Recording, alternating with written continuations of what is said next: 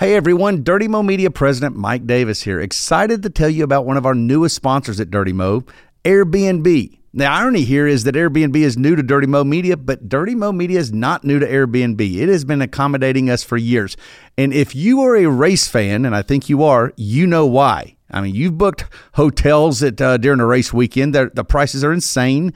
You're stuck with these unreasonable multi-night minimums. Whereas Airbnb, you got many choices, all within proximity, and it ends up being way more affordable. Now, I'm not only a frequent Airbnb guest, but my wife and I are also Airbnb hosts. And you should be too. We've been doing it for years. I'll tell you why. We have an investment property that we realized it could be earning additional income through Airbnb. You don't have to have an investment property to do that. You could just find extra space in your home.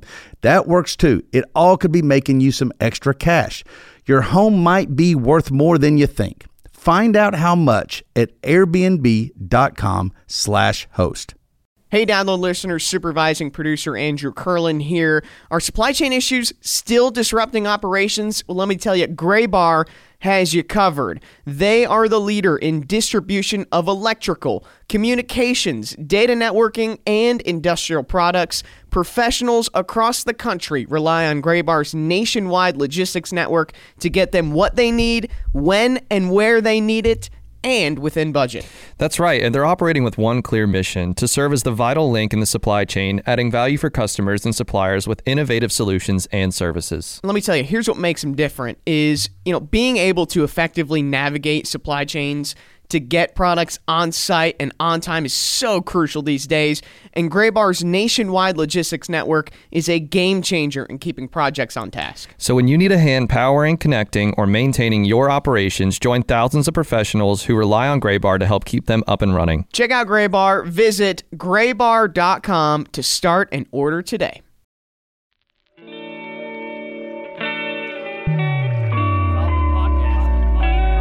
Following is a production of Dirty Mo Media. There he is. Come on in here, buddy. Have a seat. Hey, everybody. Glad you tuned in. It's time for another episode of the Dale Jr. Download. Mike Davis, Dale Earnhardt Jr. in the Bojangle Studio. We've got a great guest today.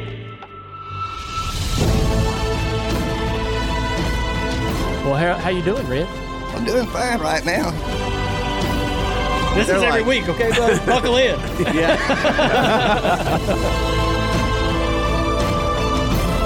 you died on that hill. You, Your career died on that hill, and you were hard headed. You're the bigger idiot. I didn't even think about it. You oh. thought about it and didn't ask. That makes me the bigger idiot. I think so. hey, everybody. Welcome to the Dale Jr. Download and another episode. It is Wednesday, May the 10th, and we've got a great guest coming in here today for our guest segment.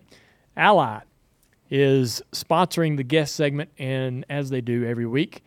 And we're very thankful for everything that Ally has done for us here at Dirty Mo Media in the Bojangle studio and everything that they do in NASCAR in general. They they support our industry across the board, sponsoring race cars and all sorts of things. Um, and so um, we're thankful for them bringing us another ally. This guy is an ally, uh, Robbie Reiser. Robbie Reiser has has been uh, somebody that's sort of been parallel uh, in my life uh, for many years, and um, had a really chance meeting uh, with him before we ever crossed paths in the Xfinity Series when he was crew chief and Matt. But our we were kind of always one up in each other throughout many of the early years in our NASCAR careers. Um, he had a great relationship with Tony Eury Sr. And um, Mike, it's going to be fun to talk to him. He's I've never sat down with him and t- and and, sh- and and rehash some of the stories and memories from from our own career, but I'd also like to know more about his driving career, and um, and his experience at Roush, uh, and and what he's been doing ever since. Well, you you you about mentioned it all the way, but he he was the crew chief of Matt Kenseth. Uh, Matt Kenseth being um, you know as he was coming up through the Busch Series and you were coming up through that, and then obviously y'all's splashing the cup. So that's where the parallels were. Um, I watched you guys at the Matt Kenseth Hall of Fame banquet, and I remember going. My gosh, that Robbie Reiser is completely different than what I had pictured. Like I have these crew chiefs as sort of ornery, sort of just kind of like you know get stay away from me. I just want to talk about cars. But Robbie Reiser was this ball of energy that I didn't think you guys were able to keep him really caged. he, he, he was just all over the place, and I'm like, yeah, I thought I could tell you on that stage were thinking. I need to book him for the Dale Jr. download. So Yeah. fortunately, because Ally Robbie Reiser is here today. Yeah, the funny thing about being with um, being with Robbie on that stage is celebrating Matt's uh, championship, his career, his his Hall of Fame career. Um, I, you know, we won. I we beat them in the Xfinity Series. They got the Rookie of the Year title over us in 2000. They won a championship uh, in 03. We should have, you know, we could say we should have won in 04, but we didn't. You know, I'm, we, I made some mistakes and what have you. But either way, like Robbie knows that he has that over my head. And so sitting on that stage, I knew to behave myself because, um, you know, anytime he wants to pull out that championship ring, It's there. uh, it's there. so, anyways, he's a great, great guy, and I'm thrilled to be able to get to know him more. Let's, let's celebrate him today. Yeah. Robbie Reiser on the Dale Jr. Download.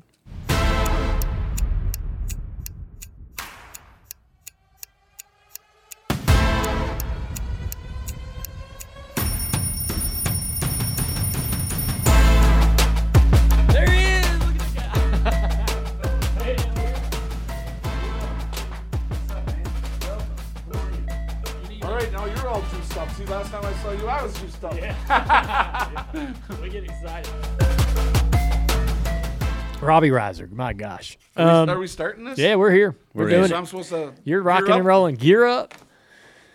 So I saw you at the Hall of Fame induction of Matt Kenseth, and uh, you were you were riled up. Um, I was excited. yes, you were, and um, and you were great. Um, I think that that must have been a pretty um, pretty cool experience for you, considering you know you know Matt as well as anybody, and y'all race together and everything. But um, when he gets inducted into the Hall of Fame, um, I know we're happy for Matt, but also that must say something about your own career. You know, as a crew chief, uh, and uh, in the road to get to that point, right? You're um, you got a guy in the Hall of Fame.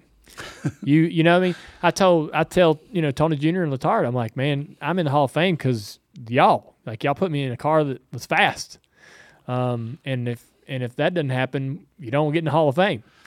Well, I think Matt was really thankful. Yeah. You know, I, I and I was really.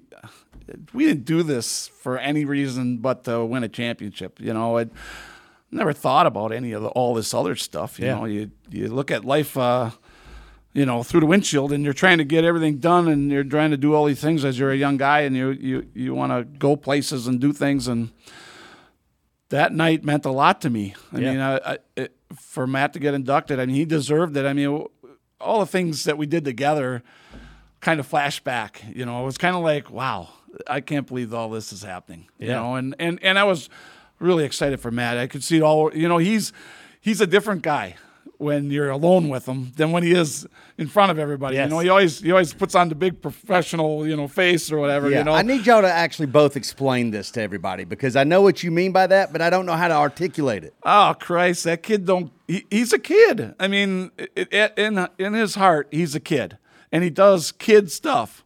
I mean, he's just, you know, like like um, I, I'll tell you after after the Hall of Fame. Then on the next night, he had a he had a little get together at his place, and he invited me and me and Tracy over, and and uh, I walk in the door.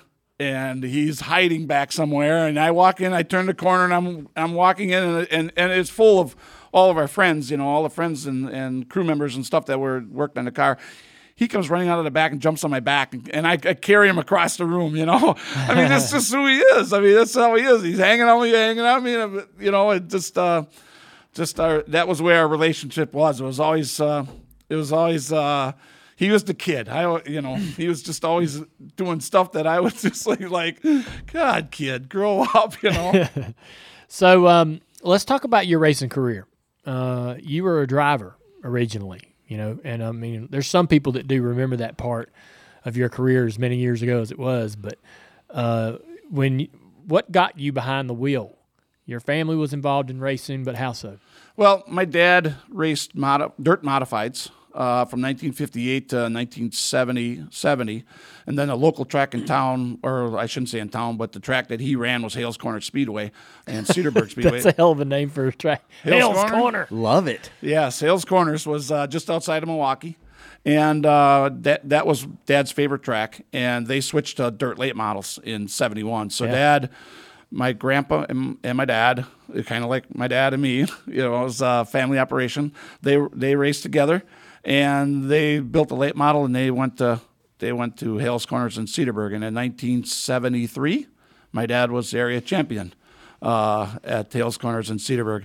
And and you know who the rookie of the year was at Hales Corners in 1973? I'm a boy you He probably does. I'm blow you away. Who? Alan Kulwicki. Bull crap. Wow. Yeah. Wow. Alan Kulwicki was the, In my dad was a 73. champ, he was a rookie. Damn, I was I wasn't even born yet. No. So what got you? What's this Pinto story that gets you behind the wheel? Oh well, uh, you know, I, I, I grew up in a racing family. I didn't really. I, I would say that I really wasn't interested in ra- racing when I was 16, 17, that that era. You And weren't? Not not to drive. I mean, I was. You helping your dad? I was w- working. him? Well, my dad had my dad had retired in Okay. '76, and he was working. He worked on a pit crew for the Miller Brothers out of Random Lake. Why did he stop driving? You know, my dad, my dad uh, worked with my grandpa till 1974, and his my dad's sister got sick with cancer, and and they kind of they sold the car and and went and and took care of the family, and at that time, Dad was going to stop racing. Uh, This was 74, and he was going to stop racing, and. Uh, Mike Melius, who was racing dirt at the time, was running for the Miller Brothers out of Random Lake, and he, and he had a family situation where his father got hurt on the farm, and he had to go take care of the farm. So Millers were looking for someone to drive the car, and they called my dad, and my dad said, "Okay, I'll uh, I'll drive that." So he went and ran their car for 75 and 76, and they ran a lot of dirt races and went. Uh, they actually ran uh, a series that was called the Triple Crown in Wisconsin that raced against a lot of the Iowa dirt dirt guys. So when I was when I got interviewed for this, I was talking to Bobby. We were talking about a lot of guys from Iowa and, and the different racers back then. But anyway, Dad went out and and uh, ran that, and then the Millers the Millers were getting involved in USAC, and they were wanting to run bigger racetracks and. Uh, my dad didn't have any interest in running thing, anything that was bigger than a, than a half mile. Yeah. He, he didn't want to go that fast, is what he told me. He said, "Robbie, I don't want to go that fast. I'm going to just stop. And I'm going to I'm going to How help old them." was he? Uh, my dad was probably 35, Okay, so 36. he's in- yeah, okay. Yeah, he was younger. Yep. And uh, he, so he he started being, you know, working on a picture and helping the Millers uh, for the next couple of years uh, as they ran at USAC. And he did. He, so he worked on cars, and in I mean, by toward the end of you know his career in racing, he was a G, you know he was a manager, shop foreman over at your Roush, deal, Roush, yeah. right? So I mean, he stayed he stayed in the sport Oh. throughout. Dale, my dad loved racing. Yeah. he loved it. I mean, he it, he he grew up at the right time because it was all about building and being involved in it, and he loved dirt racing. I mean, he, he I know my my career went to asphalt and where we went, but deep down inside, you couldn't. If Dad saw a great dirt race, he would he would Yeah. he'd be on his you know. Why? Why? How do you explain your lack of interest? I guess. I don't know. Um, I just you know you're growing up at that time. You're you're playing baseball. You're in school. You're an you're- athlete? yeah, you're you're wrestling on the high school team. You're doing all these things. Racing is really not not a not not on my mind. But um, you know how my racing career started was I was uh, it was uh, after school one day. Uh, I had a friend in town that had a Dodge Duster, and I had my sister's Pinto Pinto, and we were coming back from uh, we were coming back from school, and I was on his bumper and he was racing me pretty hard past the local elementary school, and it goes down. There, it's got a real sharp corner, and I, I went down in there and I dove inside of him, and uh, I don't know what he did. He got up on the he got up on the gravel and he spun the thing out and clobbered the door. And this was on a this was on a Friday, and I was going to I was supposed to leave for Trenton, New Jersey, with my dad to go out to to an USAC race that he was working with the Miller brothers. So I had to go home and tell him I wrecked his car. Hmm. And and and you got to realize I have four sisters. So my oldest sister, this is her car, and she she was not happy. And and my dad didn't. All he said to me is, "That car, you will fix that car, You'll buy whatever parts it is, and you'll get that car fixed. Yeah. Well, I go away for the weekend to come back the next next week, and a guy in town, a local kid, rolled over his Pinto, and all that was good on it was the door that I needed. So I bought the door for 100, or I bought the whole car for 150 dollars, and I took it down to the shop, fixed her car. Everybody's happy. Car sitting in the in the front yard, wrecked. You know, my dad's like, "Where are you gonna get rid of that car?" I'll get I'll get rid of the car, Dad. Just settle down. So we went to, I, I and so in high school I went to, to Slinger Speedway, hanging out with my buddies on a on a Sunday night, and they come out with this new class, uh, the mini stocks, four cylinders. Yeah. Perfect. Hey, I got one of them at home. Right. You know, so and my dad was never a pusher. He was never a guy that said, "Robbie, you got to race," or you know, "You want to race," or he never ever said anything to me. Yeah. And I came home one. I came home and I said, "Hey, Dad, I was at the Slinger Speedway last night. They got they got these mini stocks they're running down there. We could take that Pinto and beat that thing out. We could put a roll bar cage in it and go race that thing." Well, I didn't have to say no more, and the car was in the shop and it was getting it. And and and it, you got to realize at that time my dad was just starting his trailer business at Triton, and there was really no money. And my mom didn't want nothing to do with this car. She did not want me in the car. She didn't want me working on it. She didn't want nothing because we there was no extra money for nothing. And oh yeah, so we were down there secretly building this car, and and uh, uh, secretly as you can, I guess, you know, because our, our house was on the top of the hill and the garage was down below. So the garage, mom stayed away from the garage down there. So it was kind of a, a deal where it went on all summer, and we got down to the uh, last three weeks, I think, at Slinger, and I got a chance, or we got the we got the car done and we brush painted it and we taped the number on the door, which was 71, which was my dad's number. And we we tried to go up and tell my mom that we were going to go to the racetrack, and uh, dad was basically thrown out of the house because he had built this car, and uh, we were we were off to we were going off to Slinger to go race that car. That's how my that's basically how my career started. Do you remember the the drive to the track? And like, I mean, are you you grinning ear to ear to ear? Your dad's probably Oh. pumped up. Oh, So- you, you bet you banging all kinds of questions off of him. Like, what are we doing? What do I do here? What do we do there? What's So happening? We got this station wagon that that the the gas tank is routed out of it. So we got a boat tank in the back, and we got a fuel line that runs through the car, and that goes up to the up to the to the motor. And then we had an old trailer that we borrowed that had uh, that had just old wood planks in it. It was old wood trailer, and we put that car in there, and uh, we headed down there, and it was. Uh, Uh, you know, you know how you are. You're just so damn nervous to even go out there. Right. So I, so I, I start my first race. Oh man, I remember my first freestyle race. I was scared. So I get out there and we, we finished the race. It's a 12 lap race and I finished four laps down. so the funny part about it is I come I come back home and and at that time I was working at a trailer company. So I'm working in there and all of a sudden it's the middle of the morning and my grandpa's standing I'm well in a trailer together and my grandpa's standing next to me and he's like, Robbie? Or he always called me Robert. Robert?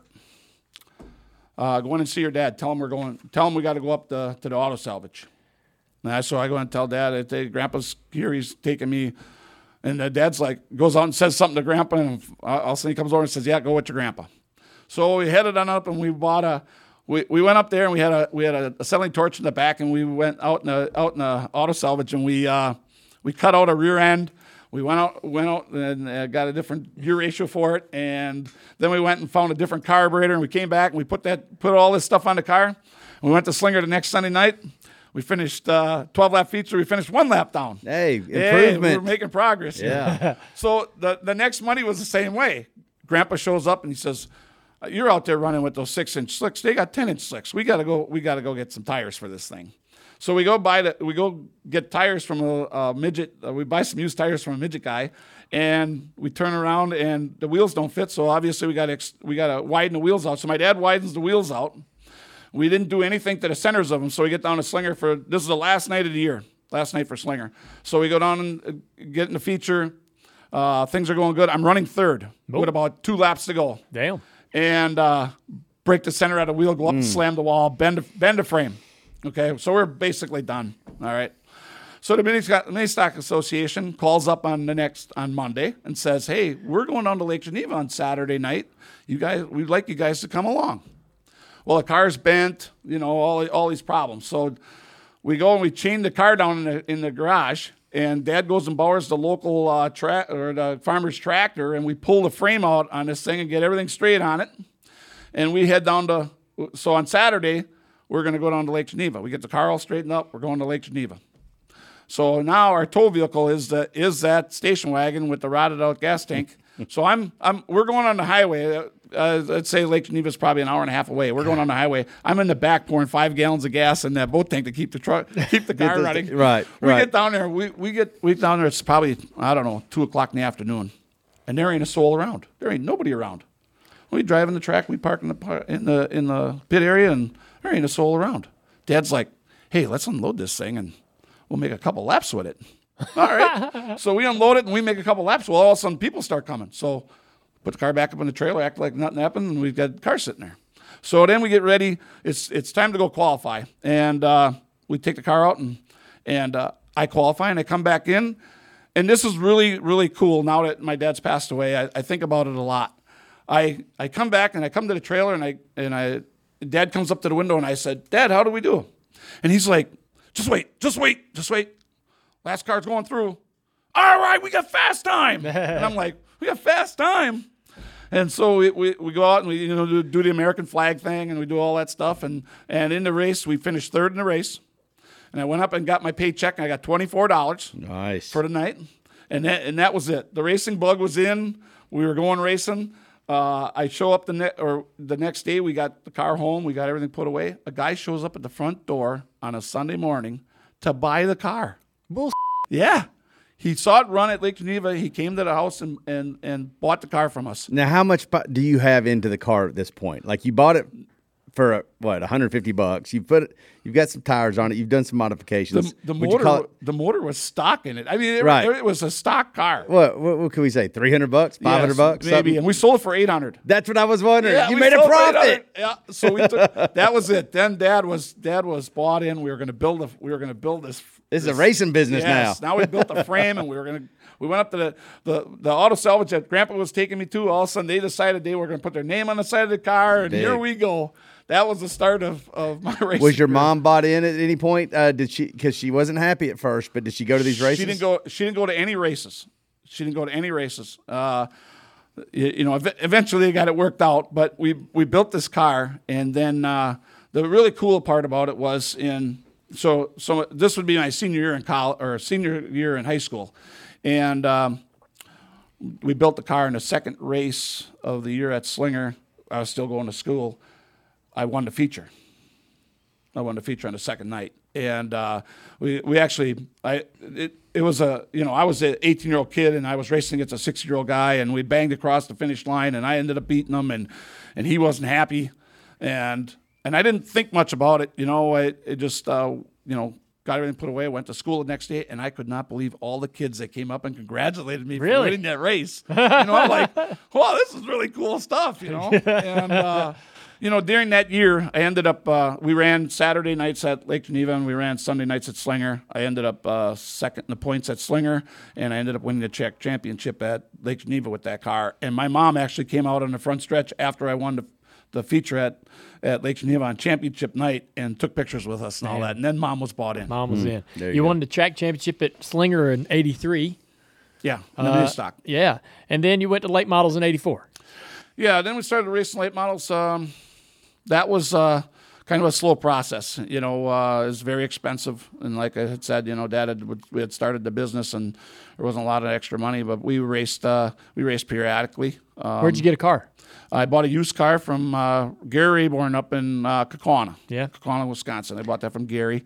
And uh, Gary actually worked at Rander Car, if everybody remembers way back when there was Rander Car up there. And uh, I bought that bought that car and uh, we ran we ran, you know, here and there and, and did the best we could.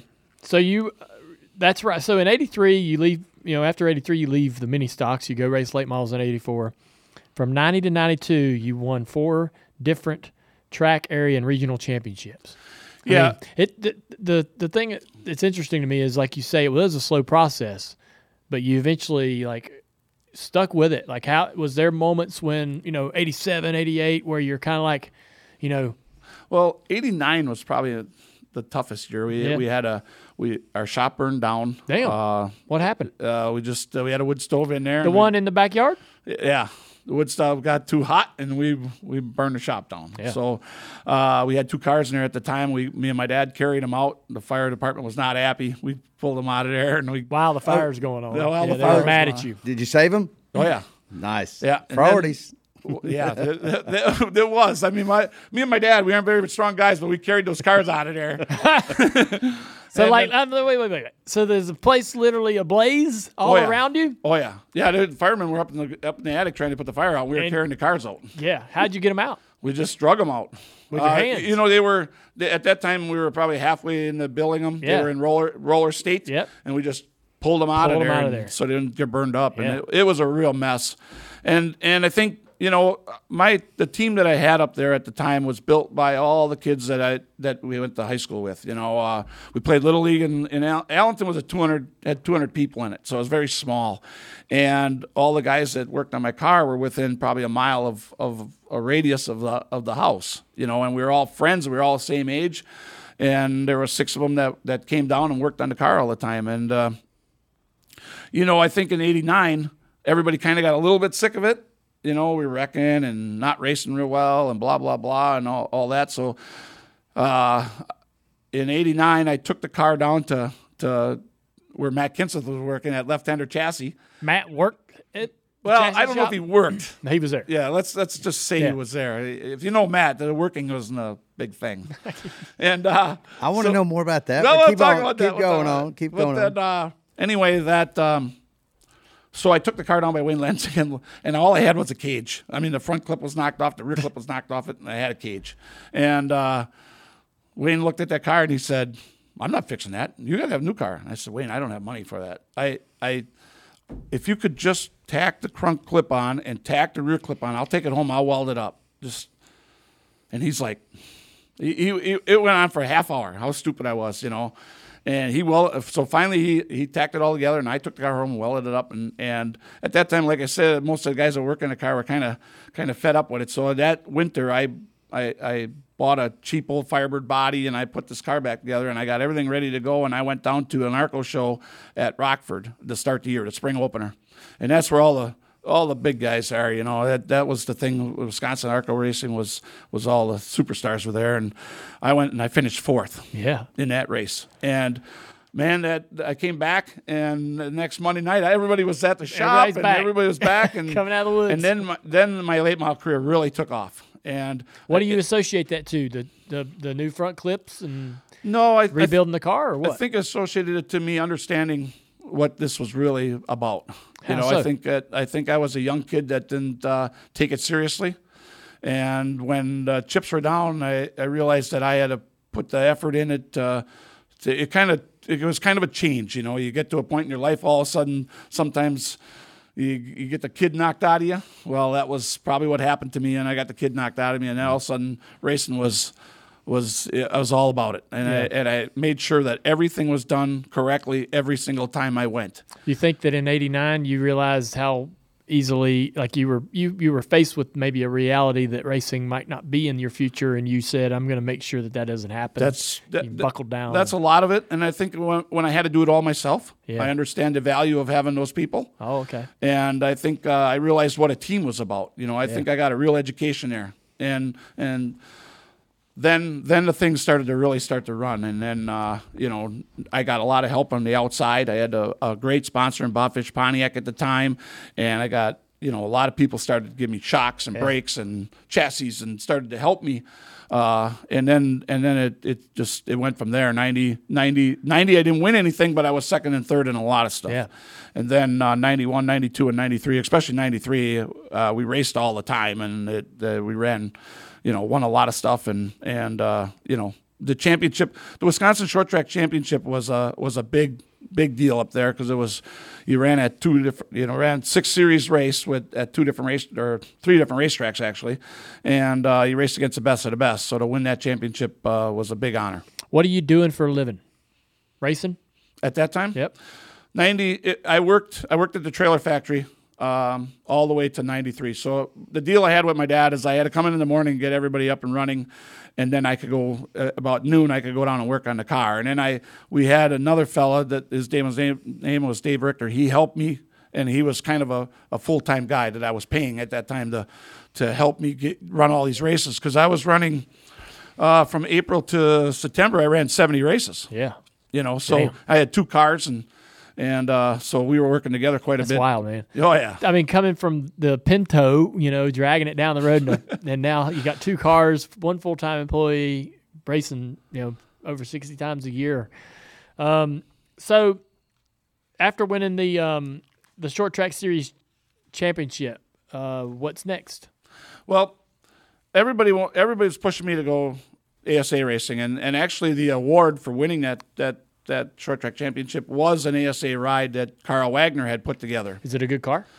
I didn't know much about it because I was I pretty much had my mind up that I had I was going to run Busch Grand National because I had come down by your your dad, and I had purchased a car that I ran the first Busch race up at Milwaukee in '93. 93. So Wait a minute. So you went to the farm shop? Where'd you buy this Yeah. car? Okay. yeah, I actually came down here and I ran Concord a couple times, the Big Ten series. All right. In your in your late model. Yes. Yep.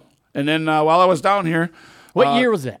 This would be 92. okay. Damn. Okay. So um, Me and it- Carrie. it- you'll laugh at how this all got set up because uh, we, Milwaukee came along and they were going to have the first Busch race. Me and Carrie might have had our late or a little street stock over there. Yeah, might have been. Yeah. And and I uh, I uh, I want we wanted to run that race, and Bob Fish Pontiac was pushing pretty hard to run that race because it was a big deal in Wisconsin.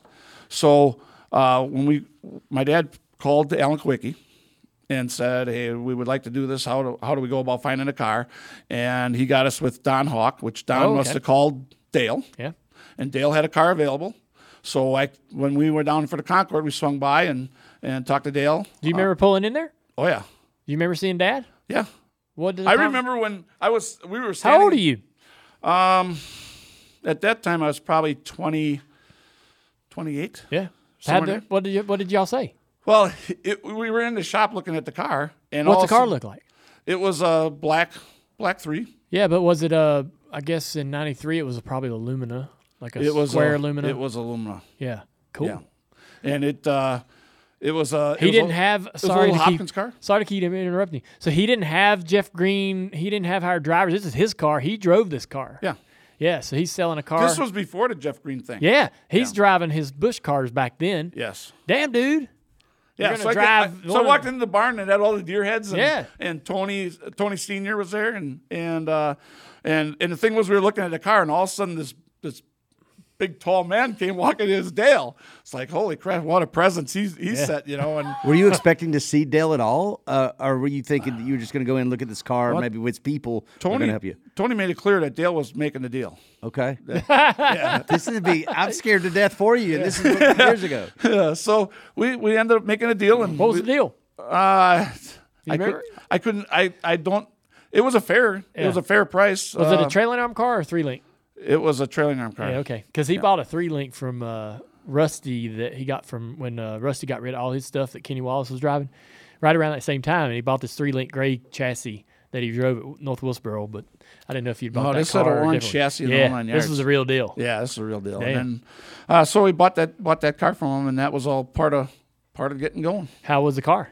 It was good. I, I, I ran my first Busch race at Milwaukee, and I finished seventeenth. Yeah. Damn.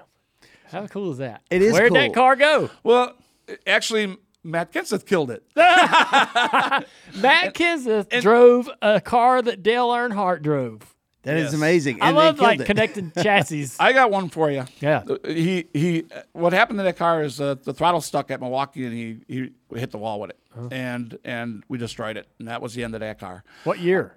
That would have been ninety seven. Yeah. Okay. 97. And then where we had our shop there in Denver, North Carolina, where we were doing our Busch Grand National stuff, across the street was uh, Hank Parker. Yeah. And Hank bought a bunch of stuff from Dale. Yep. I ended up buying a car from Hank that was a, was one of the one of Dale's old cars, and I turned it into a pit stop practice car that Matt Kenseth tried to kill every day out, out, out Yeah. pit practice area. That's pretty cool.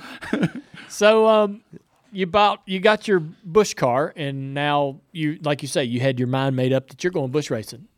Um, another massive step, right? Another leap in expenses and costs. And how are you getting supported to be able to go do this? Dale, we didn't. We, we should have never did it. I mean, me and my dad were naive to this. We should have never came down and did this. Uh, what we did first is we went into Denver and we found four acres of land and we put up a building. And along with the building, we also brought the trailers down. So we ran we, we started a distributorship here for five states down here with the Triton trailers.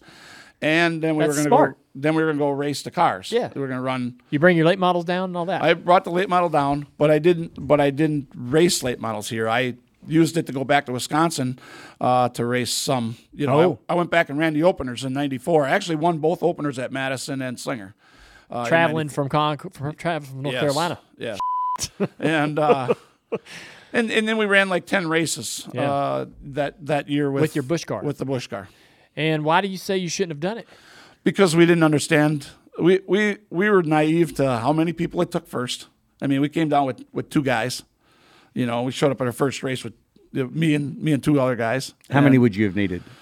Well, you, you know, you got you probably need six guys at that time with truck driver and Okay. engine guy, and you know we were running the V6s. We knew nothing about them. We knew nothing about the, the little bit we knew about the Busch car was what, what we got when we bought the car from Dale and and what we were doing at Milwaukee. Yeah. And uh, so our first race was Rockingham, and we were just we were just out to lunch. We didn't know what what springs they have in the car or anything, you know, and it just it was a total disaster. Really, it uh, we we should have never. Like I say, we sh- it, looking back on it, how this all worked out, I don't even know. But somehow it it worked out, but it shouldn't have. Yeah. Well, so I imagine you learned a lot though out of that. I mean, who you, helped? You, who was who was helping you? Like I'm sh- yeah, but I'm sure you were w- walking around in the garage going, "Hey man, I'm you know I'm struggling today." Who are the people that you could communicate with? There were certainly some people from your neck of the woods in that Busch garage.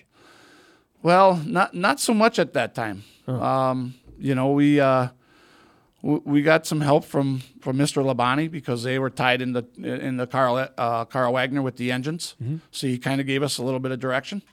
Um, you know, and we, we got little tidbits here and there, but it was basically I couldn't afford it, uh, hiring anybody, so we were doing it ourselves. Yeah.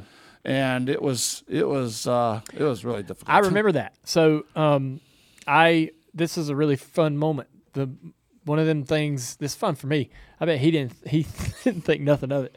But uh, I was at Myrtle Beach, Yeah, and he I remember was, talking to you. I had my late model there, and I was running some laps, and it was the day before the race, and he was there testing his car, and we were the only two cars at the racetrack that I remember, and it's like a Thursday or a Friday, right? And I'm going to run the feature for our late model program later Saturday night, and I think the Busch race was either that weekend or, or the next, and you had your car there, you were there, you were driving it. And uh, you had your big 18 wheeler hauler and just oh, packed full of parts and pieces. And um, I had a, I think I, I had a um, issue with a carburetor, and um, we didn't have the part. And I'm like, I'm gonna go ask Robbie, and I was so nervous. and um, you um, had this look on your face all the time back then, and the look on your face was, "This is hard as hell. I'm grinding my ass off. I'm working my ass off, and I'm I'm not getting any traction." You just had this look on your face of, "Man, you were you were really frustrated," and and and you it, it was uh it was hard to approach you. You know, you were not the smiley happy guy you are today.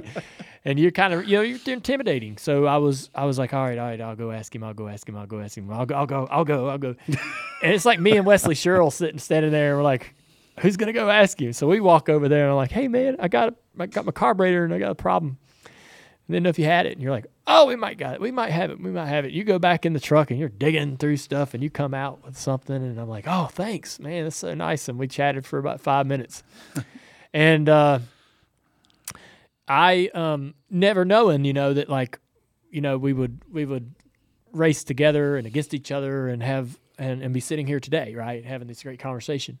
But um, and I, I don't know why that little moment was so brief, but uh, as brief as it was, it was just kind of a interesting thing how how we were put in that place on that you know on yeah. that day to have that conversation or Yeah. have you know and, and I I learned like I really after that day even before you got with Matt, I was like, man, that was so nice.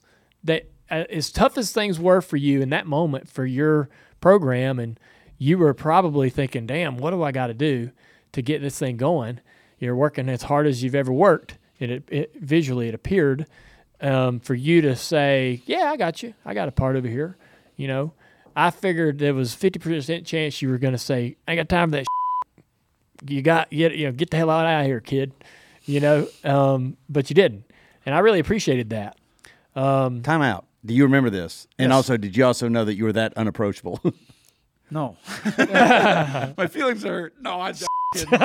Uh, I think back then, uh, Dale's right. I mean, I was trying, I really was trying to make the dream happen. You know, I was really wanting everything to, to work out. Uh, you know, I, I was, we were way in over our heads. We, we didn't, you know, like I said from the beginning, we shouldn't have been there, but, uh, really, really wanted to make that work. I really wanted to be a part of what this is down here. I really, you know, like a lot of young kids, you know, you just uh, you wanted that dream, but you had to, you, you had to earn your way, and I think that's the probably the word behind my name is you earned it every day to try to get there. No shit.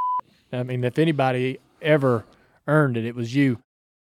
What's up, download listeners? It is the biggest time of the year right now for college basketball. And I will tell you, regardless of who makes it to the final game in the tourney, one thing is for certain it takes the most talented people working together to help these teams play at the next level. And if you are hiring, you want the most talented people on your team to help your business go to the next level. And how do you do that? Zip Recruiter. That's right, man. We just went through a big hiring process mm-hmm. ourselves, and it was helpful to have Zip Recruiter's powerful technology, which starts showing you qualified people for it immediately after you post your job. Yeah, that is crazy. Mm-hmm. Pick Zip Recruiter to help you build a winning team. See why four out of five employers who post on Zip Recruiter get a quality candidate within the first day. Just go to this exclusive web address right now to try ZipRecruiter for free. ZipRecruiter.com slash Dale Jr. Again, that's ZipRecruiter.com slash Dale Jr. ZipRecruiter, the smartest way to hire. Drowning in status updates and lost in endless emails? Break free with ClickUp.com, the one app to replace them all. Imagine a world where your team collaborates effortlessly in one shared space. No more chaos, just ClickUp. Your projects, tasks, and communication unified at last. Transform how you work with customizable views, seamless integration, and real time updates. ClickUp is your shortcut to more productive days and happier teams. Join the millions of productive teams already streamlining their workflow. Visit clickup.com to get started. Hey, Dirty Mo listeners, this is Dale Earnhardt Jr. It's May, and you know what that means. The Indianapolis 500 is just around the corner. Thankfully, we have Speed Street with IndyCar racer Connor Daly and comedian Joey Molinaro. They're going to get us ready to go. Follow Speed Street so you never miss an episode and get ready for the greatest spectacle in racing, the Indianapolis 500. You had a big crash in 95 at Yeah. Talladega. You airlifted out of there and you had you had some injuries. Um, was that um, how difficult? I guess was that to go through? How serious was that situation? You know, I think it was pretty serious, but I didn't know how serious it was. You know, uh, back then, people didn't talk about concussions and head injuries and all that type of thing. Um, you just you just dealt with them. Yeah. You know, and I think that probably throughout my career, I probably had it a few times, but I surely had it that time after after Talladega, and I I um. I didn't talk about it much. Uh, you know, I had gone seen Doc Petty, and Doc Petty gave me the okay to c- continue on, but uh, uh, there wasn't some, there was things that were weren't right. You know, every time I would, it- you know, if I put my head in a certain position, everything would go would go uh, circular. Yeah, You know, and it was you know ten days later after that after that wreck, I was up at Bristol racing. You know, and it just um, probably should have you know looking back on it probably should have stopped, but we weren't stopping at that time. I mean, it was just. Uh, you know that was your lifeline. You were Yeah. gonna, you were gonna. If you want the race, you had to keep racing. What was the decision? What was the deciding factor for you to stop driving and get somebody else to drive the car? Uh, money. Right. you know uh, that what what happened was we ran 95 and we ran uh, you know we ran okay but we never ran good enough to to get any interest and and and I shouldn't say that I there were some interest uh, for me to drive for somebody else but I had my own team and I had my own car and I had you know guys that had moved down here with me and I I just I turned them down um, What opportunities? well, I had two chances. How about that? Two chances to drive for somebody else, and um, I, I just never, I never chased it. You know what I mean? do I you just, do you remember who they were? I remember who they were. Who? Yeah, I'm not going to talk about it. Come on! Ah, no, I'm not. I, I just, it's just the, the route we took. Yeah. You know, and and y- you know, I I- I think Answer is this: Are they notable? Yeah, yeah, one was really notable. I just uh, it would have been a, it would have been an opportunity for me, but I I don't know at the end of the day if I would have ended up with the ride. That's why I'm saying that. I, Yeah, I- you I- know, okay, they had just I come what talk to me about it. Yeah. and I was I was you know when Dale says I was unapproachable, I was a little unapproachable at that time because I wa- I wanted to make my own thing work. Yeah. You know, I I you know, and, and, and inside my heart, I was going to make it work. I just, I, I just, we were so naive to what the finances of this whole thing were that, you know, at the end of 95, we just, we couldn't make it work anymore. We pretty much had to park everything and go sell trailers. And, and, uh, you know, the two guys that had moved down here with me, one of them stayed, which was, uh, which you know real well, Russ Strupp, who, ended up staying with me the whole, the whole time. Me and him in 96 worked, uh, we worked in Lake Norman putting piers in. I put piers in for Ricky Rudd and Buddy Parrott and Holy! Spencer and and that was my that that that was my live. You know, that's how I was trying to put groceries on the table Yeah. at that time. And then I was stay trying down to- here. Yeah, and I was trying to help Dad with the trailers and and keep going. And and and you know, Dad, you know, at that time we we were going to run a couple races. We were going to run Dover. We are going to run Milwaukee. You know, and uh, that's that was in '96 when all this was happening. So you had a part-time season in '96, Well, I ran two races. I That's ran- it? uh, yeah, I ran Dover and I ran Milwaukee. and you, what's this thing about a truck deal?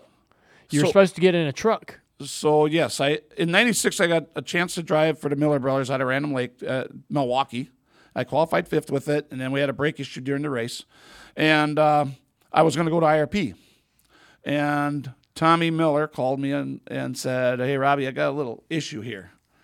Um, Chevrolet would like to to support us at IRP, but they want Tony Stewart to drive the car." Well, I had an attitude.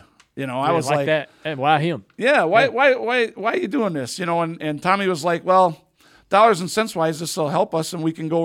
I'll, I'll guarantee you, I'll let you run it at Richmond and Phoenix if you if you do the IRP thing with with uh, Tony.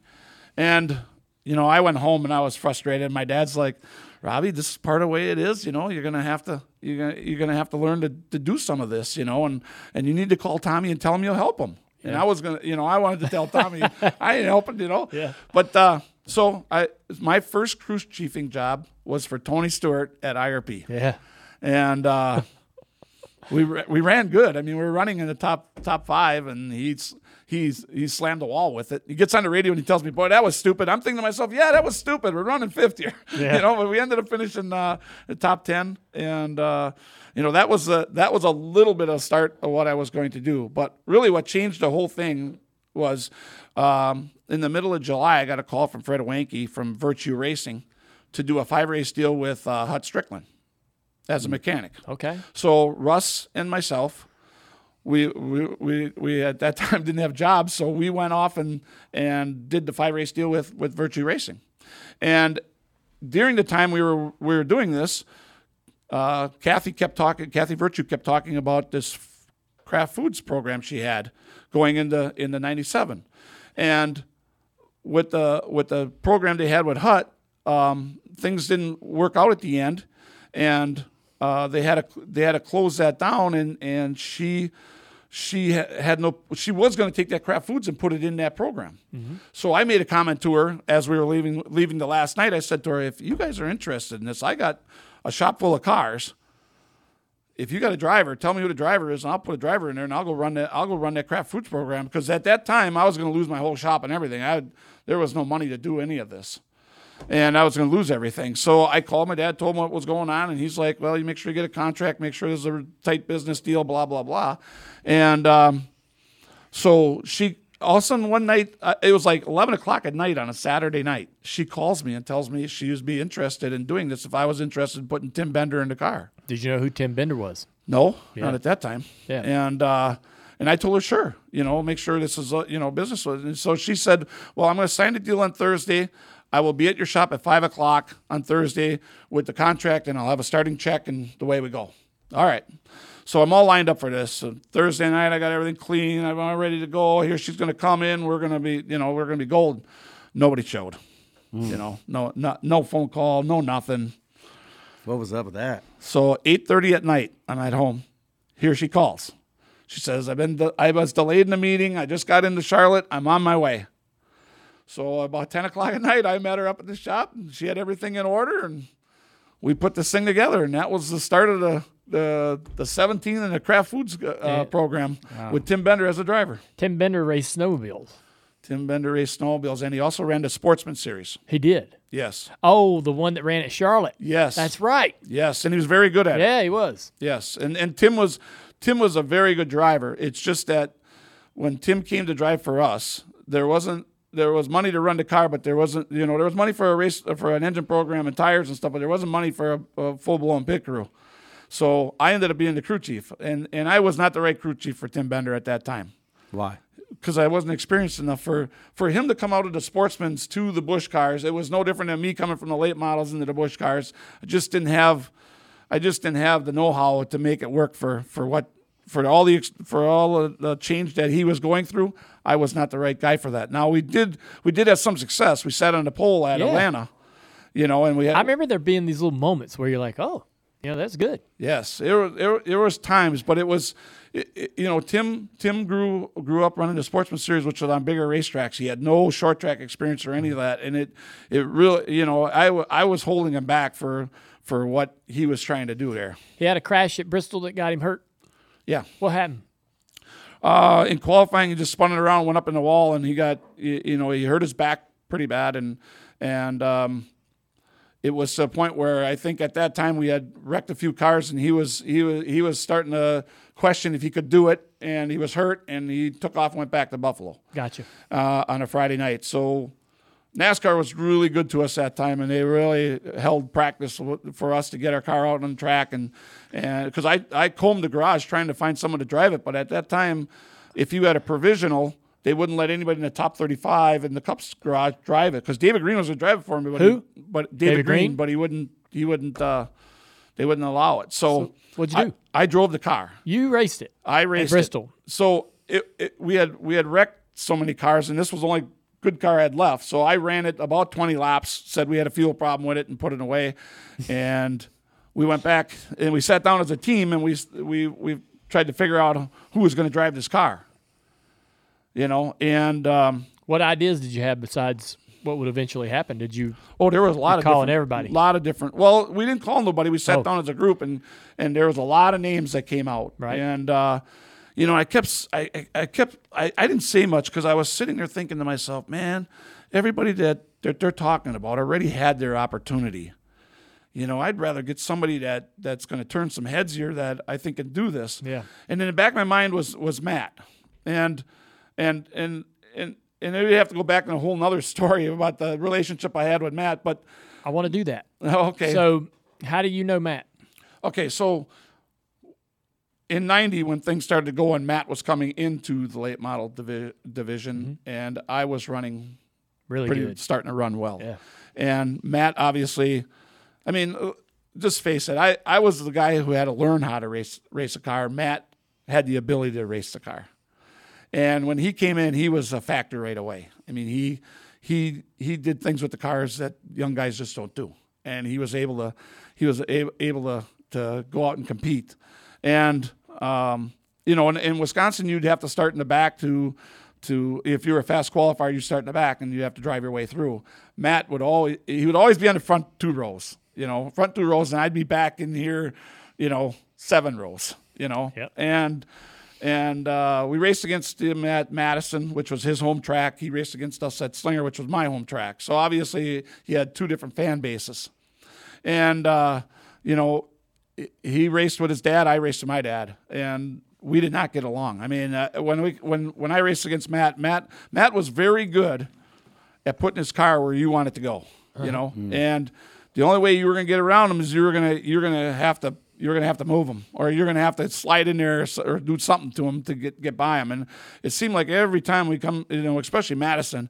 We'd come down to the last three, four laps, and there would you would have to pass Matt to, to, to win this thing, and and uh, I wasn't too gentle. I mean, I was uh, uh, force my way in there and and uh, take it away. Yeah. And uh, obviously that that didn't sit well with everybody with everybody there. And uh, Slinger Slinger was a little different because at Slinger I was You were the guy. I yeah I was just a little bit a little bit faster and I, I could I could put my car where I wanted to do it and, and get my thing done. And I wasn't so so you know Did he ever move you? well yeah Did you ever fight? No well Did the dads? Wait, wait. Oh wait. no, no, there was never a fist fight. There was always Arguments. arguments. I mean, and we didn't we didn't talk to each other much. You know, I pretty much told him to get the hell out of the way, and he told me to get the hell away from him. You know, so that was pretty much how how, how it was. You know, and uh, we just in in and it wasn't like we were total enemies. Yeah. I mean, it wasn't like we walked through the garage area and and or pit area and you know wanted to fight right away. It was it was just it was just a mutual uh, respect that he stayed over here, I stayed over here. We went and raced, and that then we loaded up and went home. And uh, you know, so when when we were looking at at somebody to drive the Busch car, I kept thinking, you know, Had you? I want to know, but you're you're off now racing the Busch car, far removed from those days of racing Matt in the in the late model up north. Had y'all had a, any? You know, had y'all had any conversations? Had y'all stayed in touch? Yes, and then, and this is surprising because he came down here to run the Hooters Cup ra- uh, Hooters Cup Series with Carl Wagner, which was the engine builder for Yeah. me. So Carl called me one day and he said, "Hey Robbie, I know you're not gonna want to do this, but I'd really like you to go down to Charlotte and spot for Matt in the in the Busch race." I said, "I'll, I'll go down and help him. I'll go down and help him." And Is then in the Busch race? in, in the Busch race. He got he he had a. I'm trying to think who he got that ride with. Um, he was driving somebody's car, and I, I Okay. think it might have been Joe Nemechek's. Yeah. I'm not I'm not sure, but anyway, I went and spotted for him, and then and then he had another.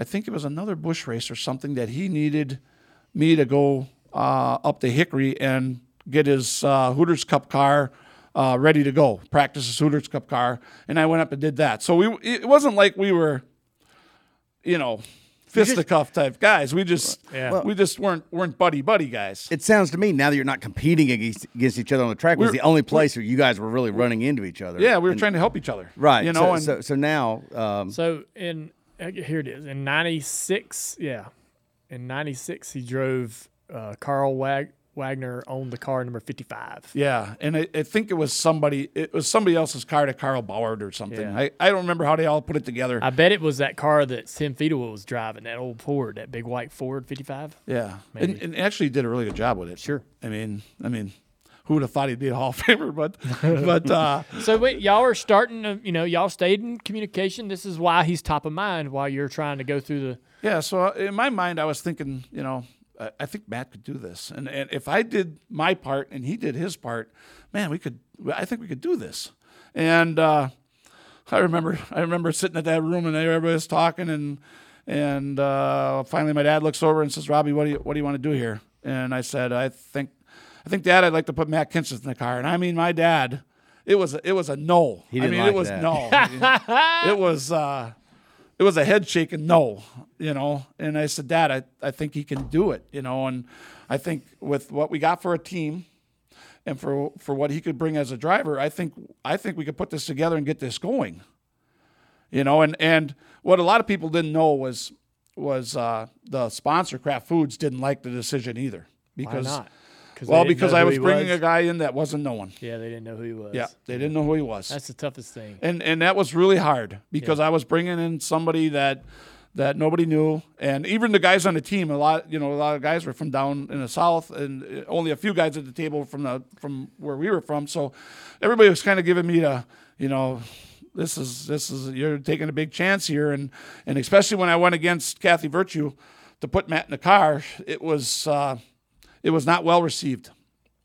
So we headed down to we were headed to Nashville and uh, Nashville Fairgrounds. Nashville I remember Fairgrounds.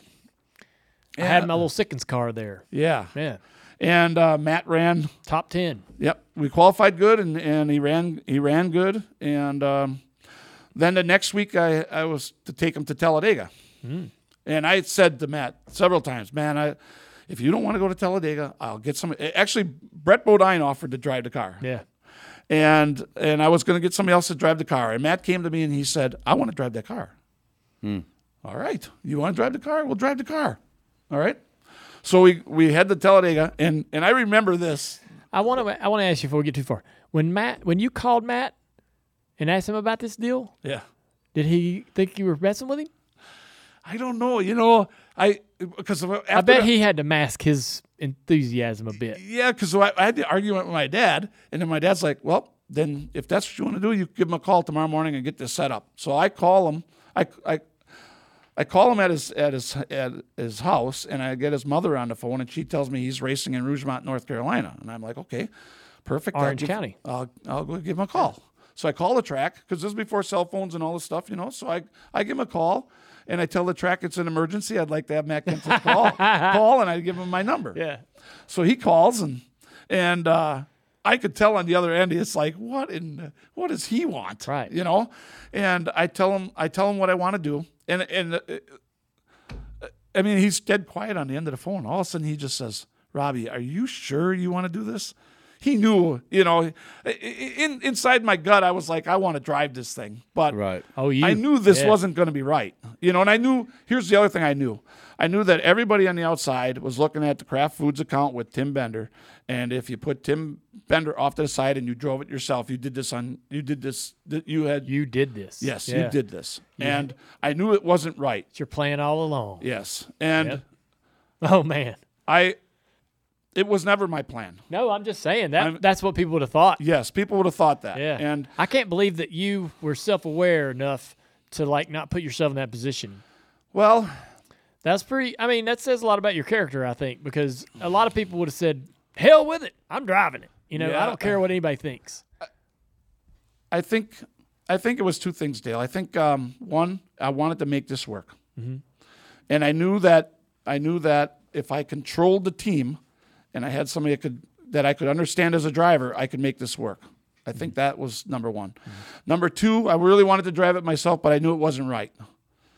You know, and I knew in, in some cases that I wasn't quite right yet either, be to get over what I had gone through. So I, I, this was the right thing to do. Yeah. You Okay, know, time out though. Did Matt, when he asked you, "Are you sure you want to do this?"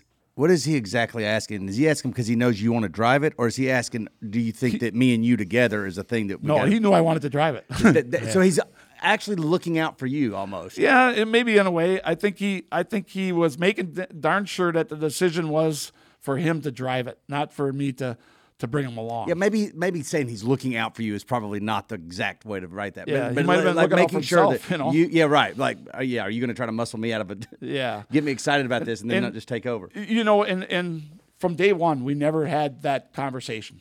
You know what I mean? It, we he was a driver. And you were, yeah, you were running that. you know, thing. and I was running the team, and that's how we went and did it. And you know, there were times on the radio when he complained about the radio. I said, "Bring that thing in here. I'll just drive it myself." you know, and in, some of the laughs, you know, but that Yeah. that was how we that that was our relationship. Yeah. I mean, we were we were you know the thing is we were like two brothers. You know, the big brother and the little brother. That's how it kind of was. Yeah. And uh, that that's how we got going. I mean, uh, the, when we went to Nashville, Dale, you'll laugh at this. We we shared a motel room, me and him. Yeah. And we watched Days of Thunder before the race. Yeah. You know, I mean, it was just that. That's kind of how how the thing all started. I think you're right, Dale. I, I think these guys, especially like you know, whether it's Robbie or Rodney Childers, there at some point there's this moment where they have to have a sense of humility, or yeah, they have to humble themselves to be able to make a decision in a phone call like that. Because that is actually way harder to do than what most people. You're probably not giving yourself enough credit on that. I think that's a hard decision You, to do. you know, the thing that at that time, I, I don't think it even crossed my mind about myself. I, it crossed my mind about the team. Yeah. well, you know, it that- really it really crossed my mind of making this work it's because a selfless act, though. I didn't want to lose. I didn't want to lose our whole shop and all our cars and all the things that we had built and the people that had come down to help. I, I didn't want to lose all that, you know. And Right. That's fair. And uh, you had a real opportunity with the sponsorship. yes, and, And if it- it could, and, and here's the thing: when when the Kraft Foods, you know, found out we went with Matt Kenseth, they signed with another driver. who? Two weeks later, Derrike Cope. They signed a deal with Derrike Cope. Never told me. Damn. So I ran, we ran the whole season basically, not knowing this till they about were- September that they weren't coming back. Damn. And and that's the thing. At, at this time, I, you know, there was enough money to get this thing going, but there wasn't a lot of money to get this thing going. You know, and there, it, it, it was it was difficult. And and the the local bank in in town uh, People's Bank, Danny Richards, for some reason, was supporting all of what we had going on to get this all going. Mm-hmm. Because because what a lot of people didn't know is that when Virtue closed, I bought Virtue Racing and married it, and then I sold off all the parts that I wasn't going to use, and that was kind of how we funneled the, the money to make all of this kind of work for the Kraft Foods thing. Mm-hmm. So then uh, when September shined around and they weren't coming back, I had no sponsor going into '98. Yeah, no sponsor, and and the team was running well. I didn't want to give up on it. You know, I, I wanted to make this work. Well, then then at that time Matt got the opportunity to sign a contract for test driving for Roush. And he came to me and he said he told me about that and I said, "Matt, you got you got to take that. I mean, that's uh, test driver. Why why wouldn't you take that, you know? I mean, Mark Martin was was pushing this for us to go there you know, or I shouldn't say for us, for yeah. him to go there. Mm-hmm. Okay, we were we were on the outside, and and uh, you know, and I had no knew I had no sponsorship, and and then and then the thing was they came a, a couple teams came and talked to Matt about driving 98, and they were they were full blown good rides, and. Uh, you know, he came and told me this, and I'm like, you know, Matt, I don't have a sponsor. We're, you know, and, and at that time, me and Dad were doing the, we were doing the, the sponsor run. You know, uh, Duralube was looking, Channellock was looking, some of these people were looking, so we were going to all these these companies trying to put something together. Yeah, and and and actually, Roush uh, through Mark Martin had talked to Jeff Smith, and Jeff Smith was looking for for some stuff for us, and they came along in December, I think we still had no sponsor, but uh, Jeff Smith said, well, they, they think they have a sponsor. You know, I think this is all going to be okay. This is going to work out, blah, blah, blah. So obviously, working with the bank in town, we were shuffling this and we were carrying the team through 90, through the winter of 97 to get ready for 98 and it seemed like everything was going okay and and and everything was kind of lined up through uh, what what Jeff Smith had and we went down to test uh, back then. That's when they had the testing at Speed Weeks down at for Daytona. So mm-hmm. we went down to do a test, and we were we were like second or third. We had a really fast speedway car, and a, really happy with everything, and everything was going, and the team was working nice, and you know Matt was doing a great job, and all, all, all everything was lined up, and I could tell on the last day something was different with my dad. You know, I, I when I talked to him, I could, it, it wasn't my dad is always, you know the sun was always shining in my dad's world. No matter how bad it was, the sun was always shining. And for some reason, he didn't. He it wasn't shining at, at, at, that moment. And and then he asked me to ride home in the van with him instead of going back with the team. So I knew something was up, you know. So we're riding home, and he tells me that that uh, Jeff Smith had called, and everything had fallen apart. Holy. Mm. And there was no deal. And uh, we were i mean we were we were, de- we were devastated. And there there wasn't a whole lot of money here. We just had carried this thing all the way through the off season and getting ready for 98 so and, and daytona was next week. Mm. you know the start of the season was next week. So uh, we came back we came back and we we um, me and my dad went down and sat with the banker. Danny richards at the people's bank and we told him what the situation was and he took a look at all the things that we owned and said, you know, you guys, okay, we can probably sell this off and get all our money back. We're okay here. Let's uh, let's go down to Daytona. If we don't go down to Daytona, then we don't have anything. So we loaded up and we went down to Daytona and we had nothing on the car. We had the car painted in a red and a blue and, and some of what, what where Jeff was taking us. And when that fell through, we just left the paint jobs on and we headed out. Do you and remember what the partners were that were potentially? It was it was supposed to be lined up with the Family Channel. Okay. And uh, so we um, so we so we headed down to Daytona, and we qualify. I think fifth. Are you okay. driving? No, no. no. Matt, Matt driving. This oh, is ninety eight. This right. is ninety eight. We qualify qualify fifth, and uh, Jeff Smith meets us in the in the in the pit area and says, "Guys, we got a sponsor for one race." But but the problem is you got to paint the car. And I remember I remember going, I remember going up by John Darby and saying, "Hey John, I, I I got a sponsor, but I, I got to take this car and get it painted. Can I take it out out back? And oh, you can't paint that car in the infield. You can't do that. You can't do this. He says, I'll tell you what. Line it up with an auto body somewhere around here. I'll give you an official, and you guys you have to do everything, all the work in the garage area, and then take the car, get it painted, and you have to have it back. I'll let you leave at seven o'clock in the morning. You got to be back by twelve o'clock with the oh, car. Oh my God. So we found this place called Speedway Auto Body outside the back of the racetrack. We taped the car up, we sanded it all, we took it to them, they painted it black, we brought it back in, and they brought out the decals, and it was Lycos Internet uh, Oh, search that. engine. Yep. Yeah. So they put the Lycos sponsor on the car, and we finished fifth, I think, in the race, sixth, somewhere in there. And we came back. I had a little bit of sponsorship money. I had a little bit of money from the race, so I paid the banker a little bit. I paid the tire guy a little bit. I paid the engine guy a little bit, and we were heading to Rockingham. And You go to, you went to Rockingham though with the red, blue, and all that. because the Lycos deal was only for one race. oh, really? So we headed to Rockingham and uh, had the car painted up in the blue and the red. And right before the race, we qualified 27th. We didn't qualify very well. And we changed the whole car around and we were getting ready to go through tech. And dad says, Well, what do you want to do? What do you want to do with Lycos? I says, You know, dad, they're the only people that are interested in us right now. Why don't we put them back on the car and say thank you for Daytona and we'll see what happens. No and and I, you know, when you when when you tell this story, you don't know what the ending's going to be here. Oh yeah. You know, so, so all of this is just, like I say, all the stars are lining up here. And uh, we, we did not have money to go after Rockingham to, to Vegas. We, it was going to have to stop if Right. this didn't continue on. We're going to have to stop. And uh, we headed to Rockingham and, and we started 27th and we started working our way through the, through the field. And with about 15 to go, we're on the back of, we're on the back of Tony uh, Tony Stewart for the for the win.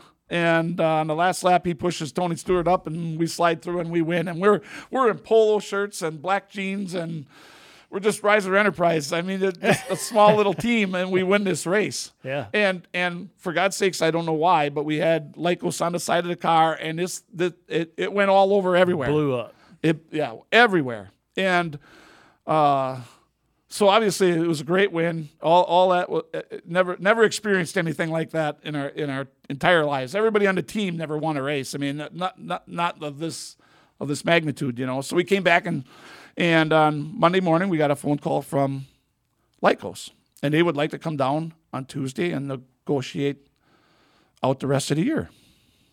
Oh man, this is this is great. So Jeff Smith lines us up, and we go over to, to, to Roush, and we get in this big room with a big long table, and there's there's the people from Lycos here, and the you know me and my dad and Jeff, and they're going back and Is forth. Jack and, around? Uh, Jack was not a part of us. Yeah. This this was everything that we did with Roush was basically through Mark Martin because that Mark was the, the driver on this whole thing, and so we're sitting in this this room and we're talking back and forth and and uh, the, you know they have so much money and Jeff's looking for this much money and Jeff finally Jeff says, well, he says we won't be able to do this this year because we, we can't sell it at that at that price. That's that's below the market value and that's not going to work. We have to put a marketing plan together. We'll just set this up for next year and we'll put a market. I'm thinking I'm looking at my dad. I'm thinking I we can't go next week. How are we going to go next year? Right. You know, so you know my dad my dad's sitting there and he don't say nothing. I, I'm like, oh, so I pipe up and I said, we'll take that deal. Yeah, because did it even feel like undervalued to you when they're No, proposing? no. Jeff's kind of speaking in a different Yes, level. they're, they they have a whole different type of company than what we had. Right. You know? and this was this was our checkbook, not his checkbook. You know, and Right. And and I spoke up and I said, I said, we'll take that deal. Jeff says, we'll stop the meeting right here. I have to see the Reisers out in the hallway. so my dad's giving me a look like, oh my God, you just screwed this whole deal up. You know? Oh. So we get on the hallway and he says, he says, guys, we cannot we cannot undersell this program, but you guys are it's yours. You go back in and negotiate whatever program you want. I will not be a part of it. He said, but if you if you guys can make it work, go in there and make your deal, and and I'm, I'm out. So and and and, uh, and Jeff Jeff was right with what he was doing. I mean, he had a different business plan than what we did, and and it, it was it was it was all good. So we went back in and they talked back and forth, and we worked worked out a, worked out an agreement. At the time, it was a, a handshake. So we left the we left the table and uh, we went to Vegas. We headed out to Vegas, and we got out to Vegas, and and um, my dad was still working back and forth with Lycos back and forth, and he was at the casino work, working the fax machine at that time, and and midnight, midnight on Friday night, they signed a deal for Lycos to run the rest of the season. Good heavens. And my dad called me. It was one in the morning. He calls me. He says, "Robbie, I got the deal all done. Everything's good." He said, "The only problem is you got to have a, you got to paint the car in the morning. The car's got to be black." Jeez. I said, uh, "Dad, that is not happening. We we we start the race tomorrow morning. that, that ain't that ain't going to happen." So he called back. He made it all work out, and that that was the start of the the 17 Lycos program for the year. what was the what was the numbers? I raced I raced with Lycos for one year for eight hundred thousand dollars. Oh my god! Wow. Yep. That's tight. And and so so the night the nice part about the contract was we had an option on July 31st that they would renew for the following year in 99. When that option passed on the 31st, August 1st, DeWalt was standing there and signed us to to the deal for 99. And by the time all this all the smoke settled and we got to the end of 99, I had all my bills paid, everything was good. I was back to square I basically was back to square one. I didn't owe nobody. I didn't have no money, but I didn't I, I didn't owe nobody. I had everything paid up and everybody was good and and uh, you know, the and then the DeWalt deal went from there. How how but how much better was the DeWalt deal? Uh, I thought that the DeWalt deal came mid season. I don't I don't remember bi- Lycos the car Right. being black Lycos a full year and then DeWalt year two. No, it was It it was was, pretty straight. was, like was all year. I'm sorry, Lycos. Yep. I, it was Lycos full year, then DeWalt the 99. 99. Yep. Yeah. Okay. Yeah, it was really, it was uh, the Dewalt thing was was such a was such a great sponsorship. I mean, for all the years we had them, it was uh, they were they were such good friends and such good partners. I got two questions. Let me back up. That's a that's a fascinating story, and you're right. The way things aligned. One is you say you don't know why Lycos was actually on the car at Vegas when you won. Like I mean, like they. Rockingham. Or I'm sorry, when you guys won, At Rockingham. Yeah, I I you said Lycos was uh, because something had turned them on. It blew up. It whenever. It, it well, went- what what I did was I I put their I put their decals on the car right before we went through tech, why? just to say thank you for Daytona because they Okay, they were the only ones that were interested. Okay. So when we won the race, they were on every TV show, everything with their name on the side of the No, car. No, of course. I just like that. That's fascinating. 'Cause Why was the decal on the car? Because you were just being nice. Yeah. Number two, why was Jeff Smith? It's interesting. I'm tr- I'm still a little confused on. You said Mark Martin was the one that was sort of brokering all this, like because like I'm, I'm I'm a little confused on why Jack Roush or Roush Racing was even working with you guys at this point. At this point, I know they signed Matt Kenseth to a test deal. Maybe was that the Yeah, that was it- the that was the conduit. That- okay, so then why was Jeff Smith even in there brokering deals for y'all? because Jeff Jeff Smith is the one that made the contact with Lycos to start it all at Daytona. What was he hoping to get out of it then? For he was hoping to basically nurture it, plan it with you guys, and then grow it into a Roush deal with I Matt. I don't I wouldn't know. I mean that would be something you'd have to ask him. I mean at the time I didn't even think about them as trying to You're surviving. You're in yeah, survival I was trying to put this all together. It sounds like he was trying to keep Matt Kenseth on the racetrack so that their plan for Matt as a as a protege and, Yes. a, and, a, and a future for Roush would. I, you know, I, would I think they were trying to get through. Matt experience so Yeah. they could move him up to the Cup Series and and uh, you know we were we were we were better than having having them to have a build a whole team to make it Yeah. work. So you drove Chevrolets in 98, 99. Yep. Um, how did you manage that for Matt, who's signed with Roush? How, was that tricky at all?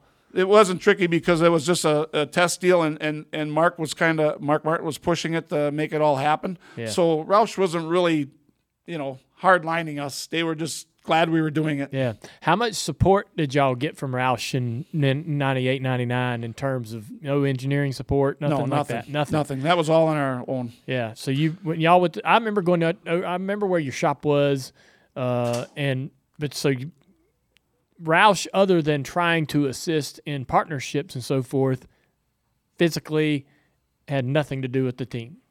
That's correct. Right. Yep. The Reiser Reiser Enterprise was on its own. How how do you so? What's fascinating to me, man, is that y'all f- run good. I mean, y'all, you know, you had two top fives in '97 with Matt, but in 98, 98 99, you win seven races, uh, 17 and 14 top fives.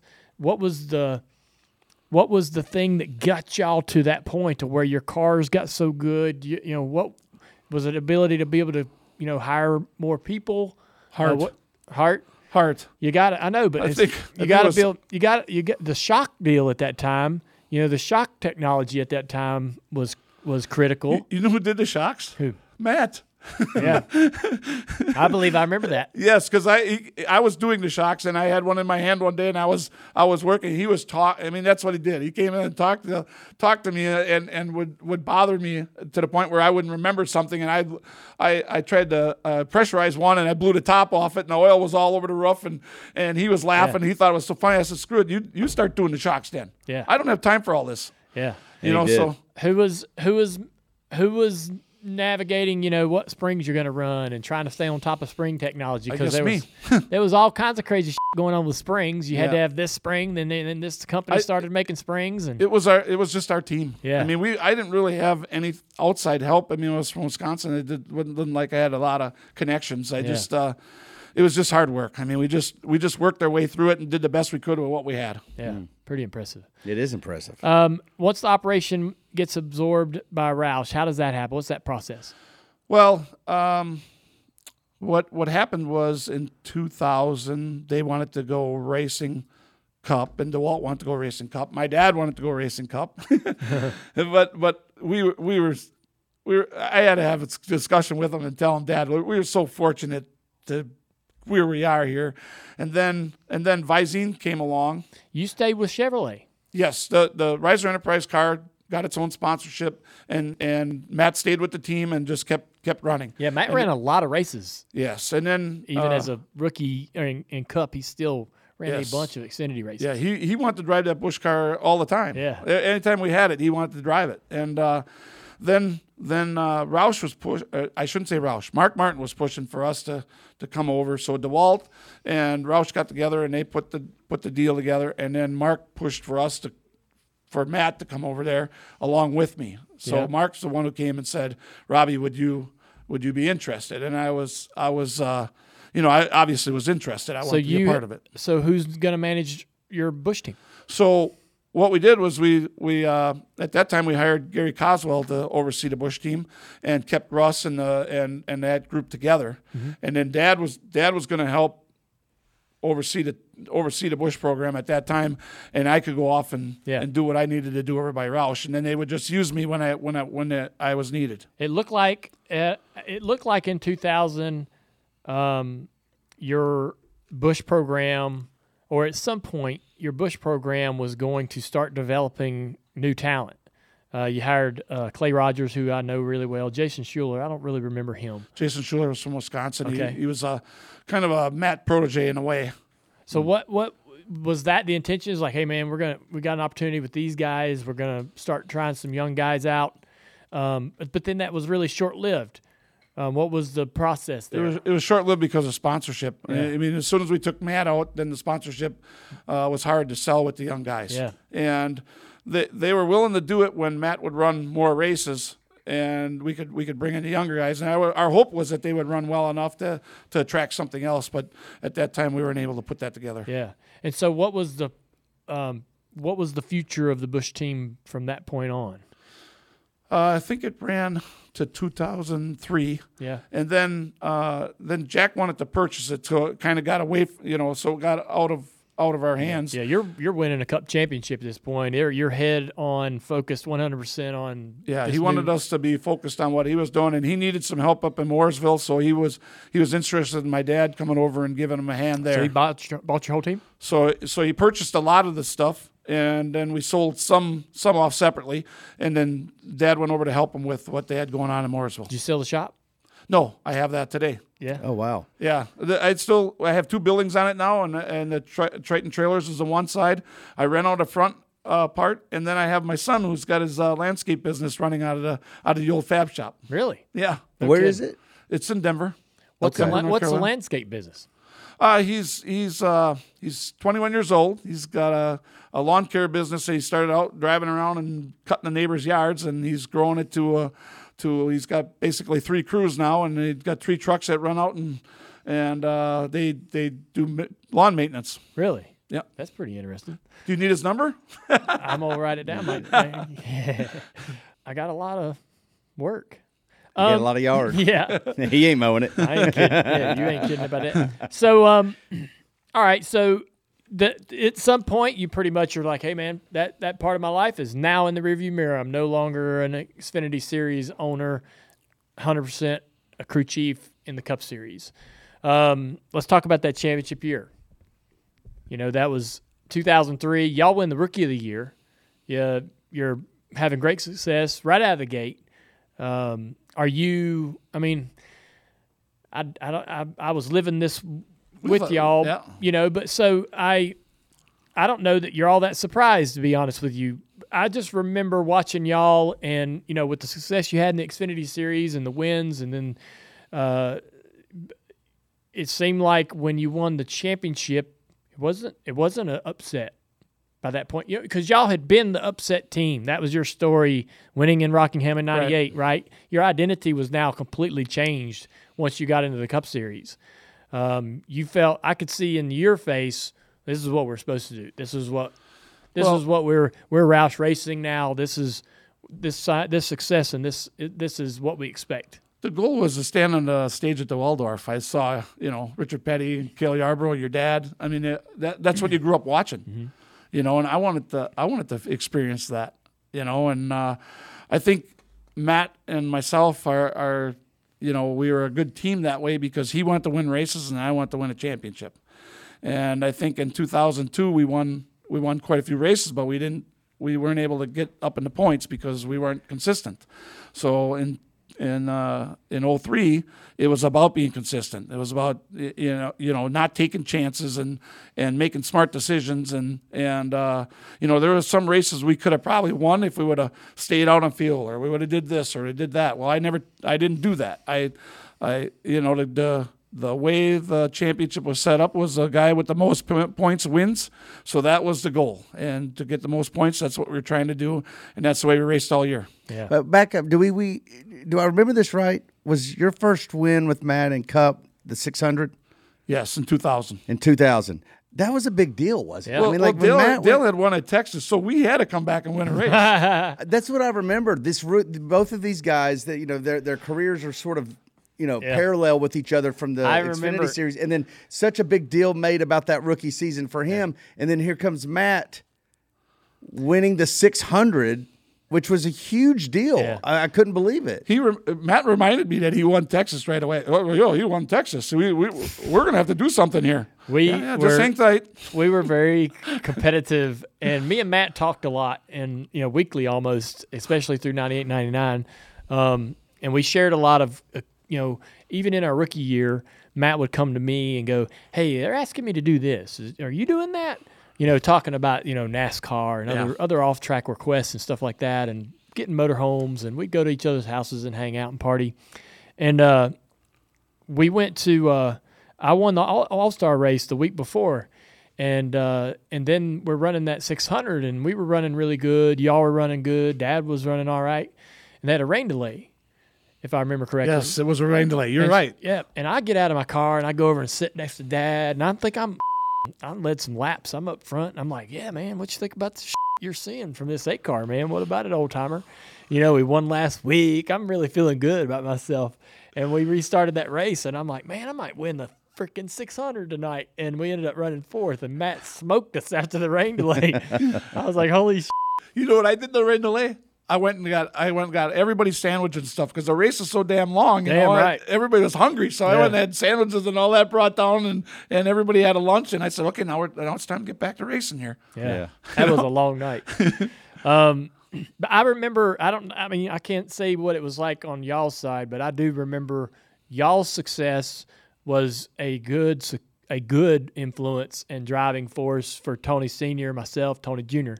We all got along really well. Yeah. Um, but our successes, I think, pushed each other uh, because we both, you know, we raced each other for championships in the Xfinity Series. We raced each other for Rookie of the Year title, and then we were going to, you know, it was a race to who's going to be the first to win a championship. Y'all actually did it. I never did it. Um, we did skip all the way past the one damn time we that we actually only on track accident we ever really had was at Dover when I wrecked us both. Um, but otherwise, I mean, we just we just always were like one upping each other, if you will. It was a really great relationship. I mean, it was it was competitive, but there was a ton of sportsmanship, you know, and and and respect. Even I at think- Dover? Even at Dover, I mean, busted my ass. They knew I busted my ass. yeah, we, we we had some laughs over that, but uh, y- you know, and and uh, Tony Senior, I, I I told the story, but uh, you know, I think the the the real relationship between myself and Tony Stewart, or Tony uh, Senior, was when. Uh, when that Dover crash was, and, and we fixed the cars, and and uh, we are getting ready to go home, and, and we walked. I walked back to the truck, and Tony was standing there, and he brought me to the front of the trailer, and uh, we had we drank a beer together. He had two beers sitting there. And says, "Let's just let's just have a beer and have a laugh." He said. He said, "I'm sorry this happened," and I, I didn't know, you know, at the time I didn't know who wrecked who. I was just fixing cars and trying to get trying to get the whatever points we could get out of the day, you know, and uh, uh, What an amazing moment. those guys were, you know, for all the years that we raced together, I, I, I will say that I had a lot of fun racing my late model in ninety in the nineties. I had a really, really good time racing the Busch Series in '98 and '99 uh, with with your group. Yeah. you know, with your team and our team. And and even when we went cup racing, we got separated a little bit because of the way they set up the garage and the points were. But it there it was always it was always fun. It was always um, mutual respect. It was all you know. There was never a bad word. It was No. always it was always a laugh. You know. And I still remember your dad coming up and uh, coming up in our trailer all the time and getting my mom's cookies and and uh, you, you know my mom. You know Dale's up here taking my cookies. You gotta quit taking my cookies here. I, I gotta make more cookies. You know. And Yeah. it, it was just a, it was a really fun time. I mean Tony Senior. We had we had so many laughs and and Tony would lose his mind and, and Dale would tell you that Tony Oh, yeah. would lose his mind. I watched him throw scales one day in the trailer and I walked over 15 minutes We later. called him Rosie because he'd turn red. He'd get so mad he'd turn oh, red. Oh, He, he took those scales and sailed them in that trailer because they were them wireless things and they never worked. And he took and threw them in the truck. And I walked over about 15 minutes later and he, I said, Tony, you all right? Yeah, I'm all right. These damn guys around here, they think works and nothing works. I've never even asked you this, and it, I've forgotten about it, but now it occurs to me. I got to ask, Dale. Wasn't there like this magazine article where Ka- Katie Kenseth threw shade at you, called you like silver spoon or something like that? I, I think no, like in the ESPN the magazine, like she was like mad at you for some reason. Well, you don't remember that? No, I don't know the article you're talking about, but um, I made a mistake one time. I did not know. Apparently, I did not know what the definition of homely means, Oh Lord. and so I thought that homely meant um, a very natural looking, uh, like. So I was trying Beautiful without having needing makeup or something. yes, like a like a that, but also like man, you like the like a like a very grounded, um, you know, I don't know what I was trying to go for, man. Whoops. You Yeah. called her homely? I told Matt that. So I said, we were at Talladega, and I said, and Matt and her were getting really serious, and we taught we, we Matt would, Matt would share with me what was going on in his personal life, and I would share with him what was going on in mine, and he's like, I was like, oh man, you know, you're getting, he really liked her. They, he was telling me how excited he was. How they were, how he, I remember him coming and telling me about the first time they got to hang out, and he went home for something, a wedding or something. Yeah. And uh, he's so excited and I, and I finally get to meet her and hang out with her and I think by this point they were maybe even married and I was like I was telling him I was like man you've got yourself a great match you and her you and her fit really well she's so homely and he's like what and I was like yeah man she's she's cool Oh, now Like, you hurt his feelings. well, I didn't know what the hell I was saying. And she, he runs help Bill. He he knew I screwed up, and he runs and tells her. And now she don't think it's funny. She No. don't think that the little, uh, you know, the misspoke, miss. He, she she knew I misspoke, but she didn't think it was very funny at all. She was pissed. Um, and she and I profusely apologized because I didn't even know the definition of the word I was using, but I do know now. Yeah. But yeah, she Yeah. don't take no bullshit. And She did get you back in an article. I'll, I'll dig it Yeah, out. oh, let's not do that. Let's just let I'm it all. oh, let's I'm doing let- it. Years ago, man. Let's let it go. All right, keep. All right, we're back on the Robbie story Yeah. here. I just needed to know. I, I, well, look, the, the, the, You, the- you know, the I stood up in his wedding. No. Yeah, I Are you up in his kidding me? You spoke Uh, yeah, up as much When they asked if for anybody has a problem. If anybody has a problem, speak now. Forever hold your peace. You you spoke up. no. Okay. I stood up in his wedding. You know, like one of the brides or one of the groomsmen. Oh, Jesus. Yes, you were a groomsman. I was a groomsman. That's a That's little- not stand up. you didn't That- give us that impression out of Yeah. the gate. yeah. that- well, I guess maybe Yeah. that's the difference between southern and northern. Yeah. But up north, you, you stand You up in were, a wedding. you were a groomsman. He invited you to be in his wedding. yeah. Yeah. You believe that? I do. Y'all were freaking tight. I think he knew that you were that, you know, you were such an important part of his success on the track and his, you know, keeping him grounded and all He that. was my friend. Y'all were close. And you didn't call his wife homely. I That's didn't call his wife homely. No. Katie was Look, great. man. Katie's a really great person. I really is. Had a lot of fun with her. She's amazing. Fantastic. All right. I've, I've made my share of mistakes. We all, Don't we all, never- we all have. I will say this: it was a lesson learned never to say a word that you're not too sure about the meaning. of. Just keep that in your pocket. Selling a little or a lot?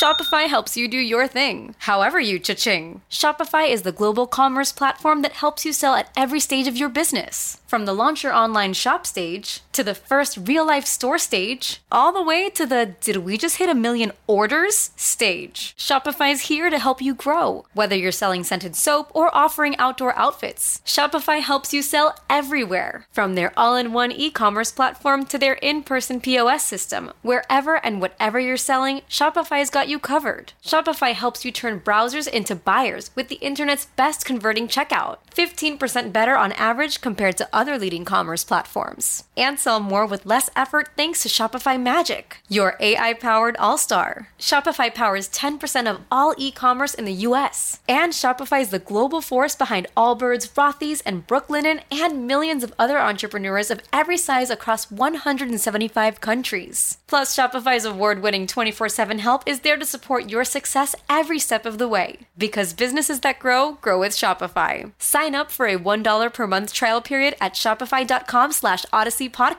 all lowercase. Go to shopify.com slash odyssey podcast now to grow your business, no matter what stage you're in. Shopify.com slash odyssey podcast. Celebrate and save at Ashley's anniversary sale with hot buys, your choice of colors starting at just $3.99. Ashley Sleep mattresses starting at $2.50. Plus, receive a free adjustable base with select mattress purchases and shop top mattress brands like Stearns and Foster, Tempur-Pedic, Purple, and Beautyrest Black with 60-month special financing only at Ashley. Subject to credit approval. No minimum purchase required. Minimum monthly payment, down payment, tax, and delivery may be required. See store for details. Winning the championship. You know, you've realized this dream. Um, and the one thing that I think is interesting is you clinched the championship um, in the last, you know, the, the second to last race at Rockingham in classic style. That man, with Dad would win the championships, a race or two early, that was a real fu minute a moment. You know, like your middle finger to the rest of the series. Like y'all couldn't even you know, we're a race ahead of y'all's ass. We don't even have to go to the last one. that was a real badass thing to do. Um, but you, you know, NASCAR goes and changes the points uh, championship and ha- you know brings in this playoff format. Everybody knows that you guys influenced that, and I wonder if you does that is that like um, a bragging point for you personally? You wouldn't probably ever mention it publicly, but among friends, like is you know you ran you ran the championship system so well that you had you forced NASCAR to have to go change it. I don't think that ever crossed my mind. Really? Uh, for that that part, no. I think, uh, you know, I grew up. Uh, we grew up winning races and championships by the guy winning the most points, and I think that that was how you won them. Yeah. I mean, I, I didn't know any other way. It's my favorite way to win them. Yeah, I mean, I, I didn't know any other way to to do that. Uh, that's how you did it in Wisconsin. You raced from race one to, to, to the end, and Yeah. you were the champion if you had the most points. And uh, that's the way we did it here. I mean, I, I understand where they want it to go. I mean, they wanted to manufacture more excitement and do all these things, but uh, sometimes when you try to manufacture something, you're you're you're depleting another thing, you know. And I think, uh, you know, if I look back at racing uh, traditionally uh, and and be uh, you know part of part of the sport, that was that was something uh, that that was you grew up seeing, you Yeah. know, and and the big thing was, you know, you know, at the end of the year, you always saw everybody go to New York, and you wanted to be a part of going to New York. You know, to stand on, you know, to stand by your championship car down on Times Square and go to the White House and do all these things. It, I never ever in my in my process uh, throughout this thought that all this would happen. Yeah. You know, it was just you had, you had, you're looking out the windshield all the time, trying to get this, trying to get that, do this, do that. You know, and uh, I, I never really thought about the the chase. I thought about winning the championship, and I guess I guess the thing that winning the championship really didn't set right with me is when we won the championship, the team wasn't even in the same room I you know that. And, and yeah, the the team wa- was off in a different room, and I remember going to see my mom and dad, and they were in the back of this room watching it on TV. In the in the Waldorf. Yeah, in the Waldorf, and They were in a different ballroom. it it just changed something in me. I don't know what that did to me that day, but it did something because to win a championship. It requires everybody. I mean, it's a village to win. You know, I mean, it takes it takes the full team and all the other people on the outside that are helping you Yeah. to get there to do this and and to be a part of this and to have that separated. yeah. really took a, a lot of um, you know air out of my out of my I don't- system. I guess. it, it wasn't always this- like that, was it? No, I mean I remember when Dad won the championships in the '90s, and and and maybe I think the first one I went to was in the early '90s. They were in the ba- balcony. that's right. Hooting and hollering. Yeah, hollering on. from- the balcony. but, but they only let them go up in the balcony for like ten minutes. Really? Yeah, they, they, yeah, and there was even, you know, I guess you know our guys had too many people, and they even were going to take some people and push them out of the balcony. And and Jeff Vandermoss, the car chief, he said, no, we either all go or we don't go. Oh, I see what you're saying. You're saying that they, they were going to let your guys go up there for ten minutes. Yes. but yeah, you're saying yeah. yeah. we I always remembered watching those things on TV, and the and the They were teams there. were you Yeah. could hear them. yeah. they were definitely. Yeah, I can imagine- Only only during your speeches though. Yeah. Only I during got the, you. the championship uh, driver. They let them in there. Yeah, they let them in there. Otherwise, they they weren't in there, and I and it really it really hurt my feelings when I Yeah. my mom and dad weren't even in the room. You know. Oh Yeah. I- that's all fair. this everything you'd worked for and this dream you're realizing and have Yeah. something like that that would have been probably one of the most important things about the whole process. Yeah, I think that really that that that was just uh, something that I wish That- would be different. That Yeah. left an impact. Um, in 2007, you got a four race suspension for failing post qualifying inspection in Daytona 500. Um, you end up your final race as crew chief for Matt is at the end of that year, um, which you win the race. Um, are you? I guess are you are you starting to see a new like a change? Is it time? Are you feeling like, hey man, it's about time for me to make a change? I I I see an opportunity in front of me. I want to you know to to to manage the program, get off the pit box. The pit box is a tough grind. I think the biggest thing for me was that we won the championship. I didn't need to win twenty of them. I just needed. I wanted to experience it one, you know, one time. Yeah. And my my dad had passed away in two thousand five, and and we had done everything together. And uh, you know, two thousand seven came, and and I, like you say, I, I was suspended, and I stayed home for a couple weeks, and realized that my kids were getting older, and they were things were passing by. I was, you know, my one son had played football, and I never got to see him play a football Damn. game, and Yeah. up to that point, Yeah. and and uh, you know, my twin boys were growing up, and and I was missing a lot of the family stuff, and I wanted to be a part of that, but I also wanted to race, but but something had to give, Yeah. you know, and the way you know to to do this thing to do this thing and and compete for championships every year, you had you got to be hundred percent in. You you can't just do it halfway. Yeah. You aren't you aren't gonna you aren't gonna you aren't gonna compete if you aren't all all in.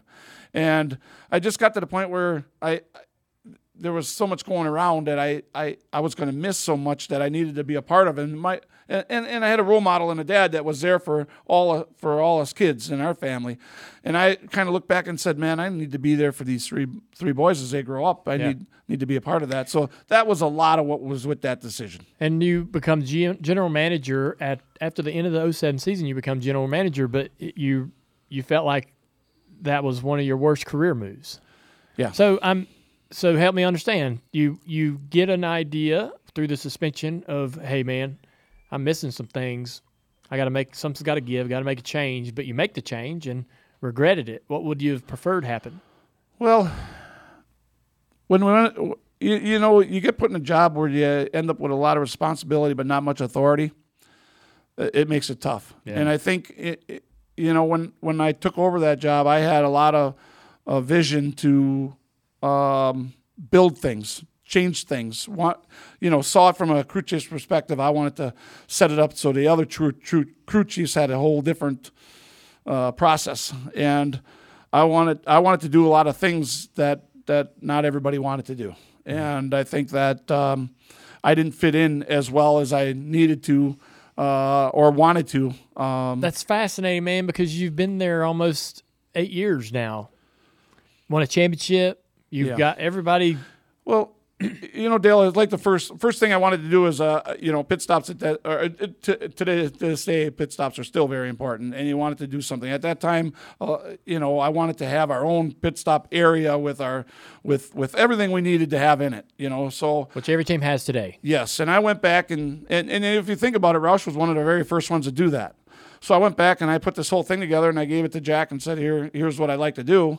And um, you know, as soon as we, you know, he would come in on Tuesdays. As soon as we started with the bulldozers and moving stuff around, Jack came into my office and flipped the gasket that I was down there building this pit stop area.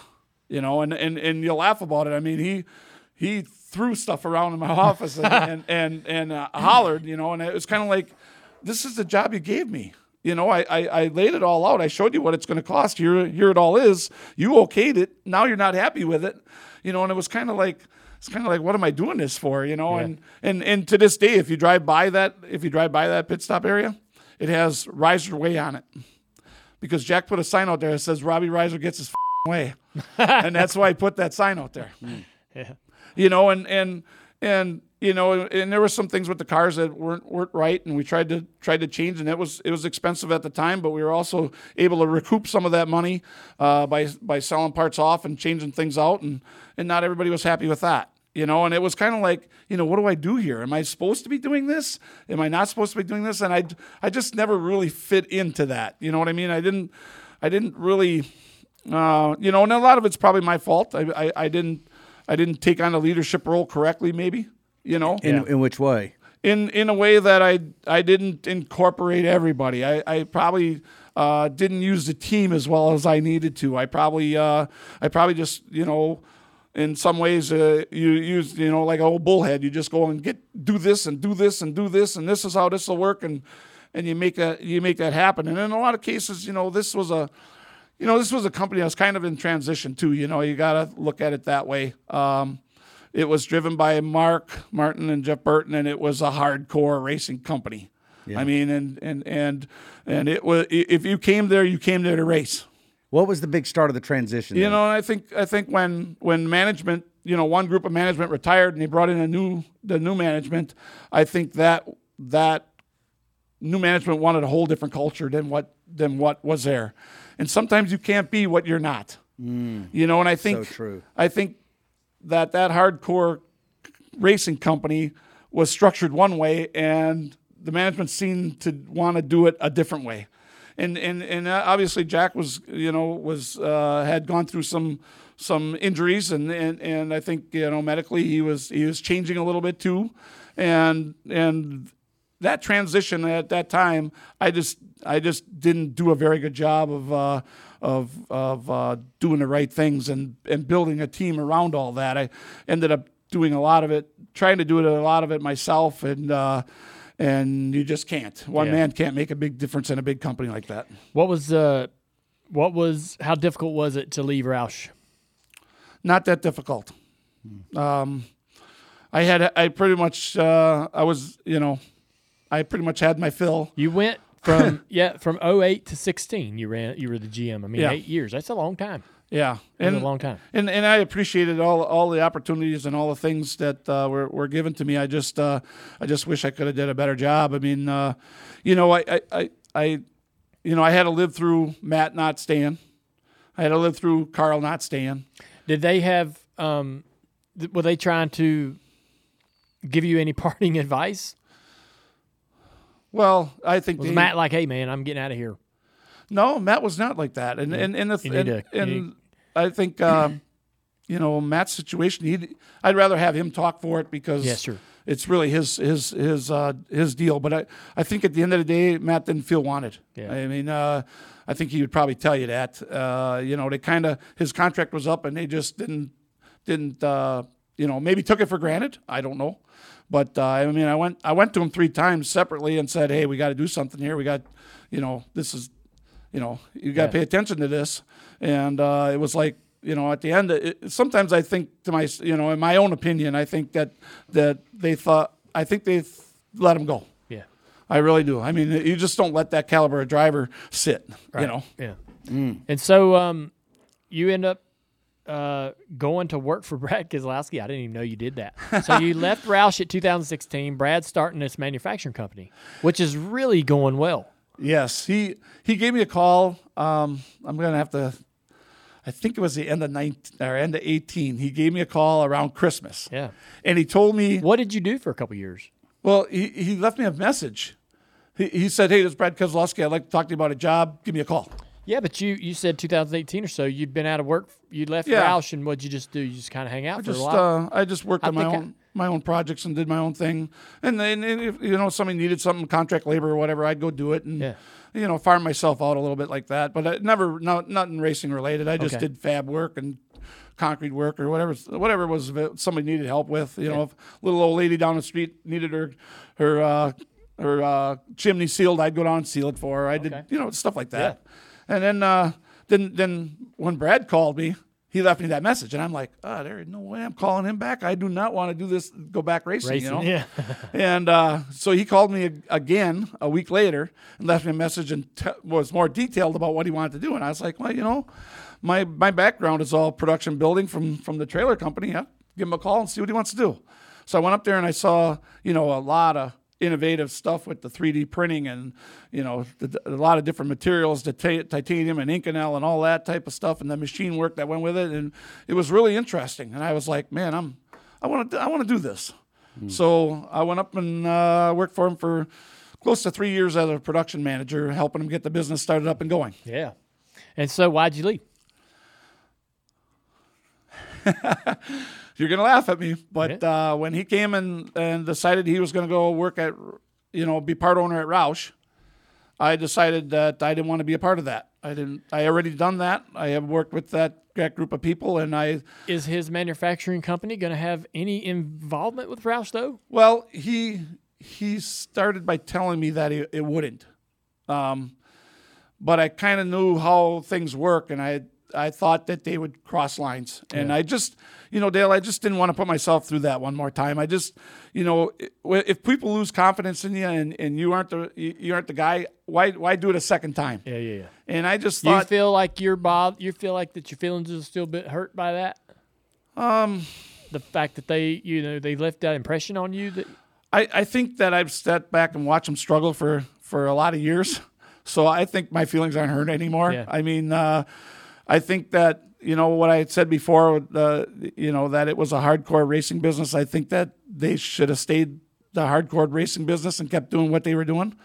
Um, and to watch them falter like they did and, and have to go hire Matt or hire Brad to Yeah. come in and, and uh, straighten things out. I think it's a, you know, you stand back and you stand back and say, well, okay, Yeah. maybe maybe you got your experience that you need now. Do you, know? think knowing Brad, and having worked with him in the manufacturing business, you think he's gonna be the missing piece of the puzzle to get that thing going in the right direction? I don't know as much as you do, but watching it from my perspective, I feel really good about Brad's influence. Yes, I, I, I, Brad is is very good at getting getting the pieces and and uh, everything organized to to operate. And I think he, I think that Matt has a big or uh, Brad has a big say in the company because he does understand the simulation and how important it is. Because in the machining business, it's very important, and it, it, it's no different than, than stock car racing. It's all all married together. So I think the experiences that he's going through, he understands them, and and he's able to take what they have there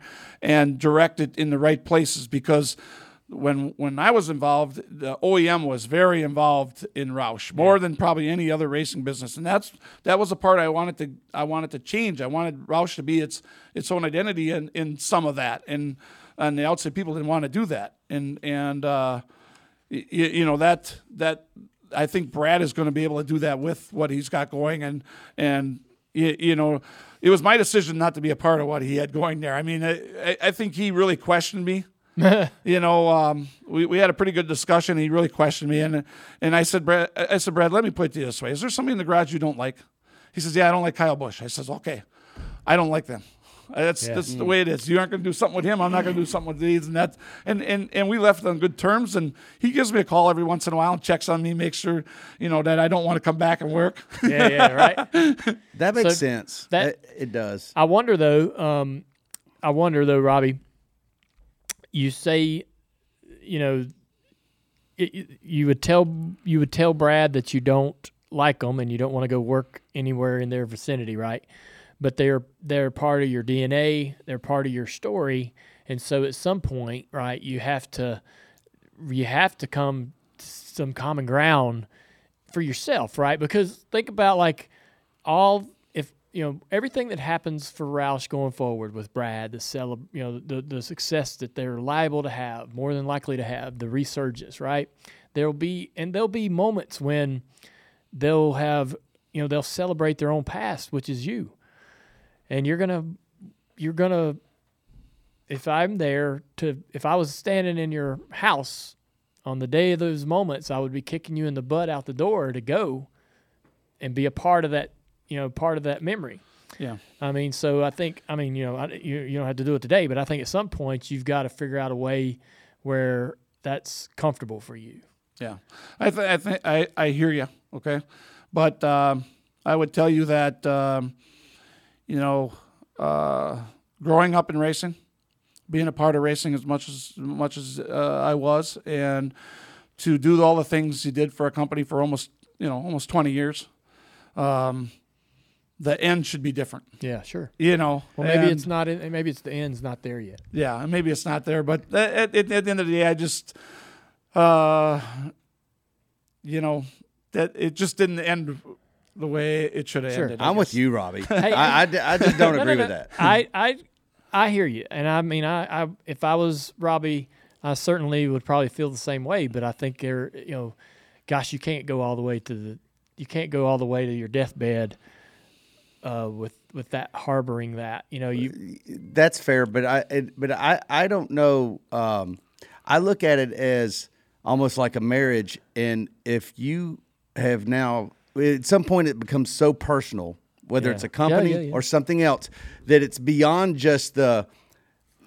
Yeah, j- j- It, it, I it hear gets beyond the, the- It goes beyond depths, and and I think that I it was like a marriage that you got crushed because it's almost like your marriage fell apart because it changed so much and now it's gone so far a direction that now when somebody comes back to go hey can you come back and fix this marriage well no i i was there to try to fix it and you didn't want me then Yeah. and so i i'm i think it's just perfectly natural human tendency to I just do. I mean you can still want them to succeed and you can still want Brad to succeed, but I could understand not wanting to be a part of that. I, I think you know. I, I here here's the thing.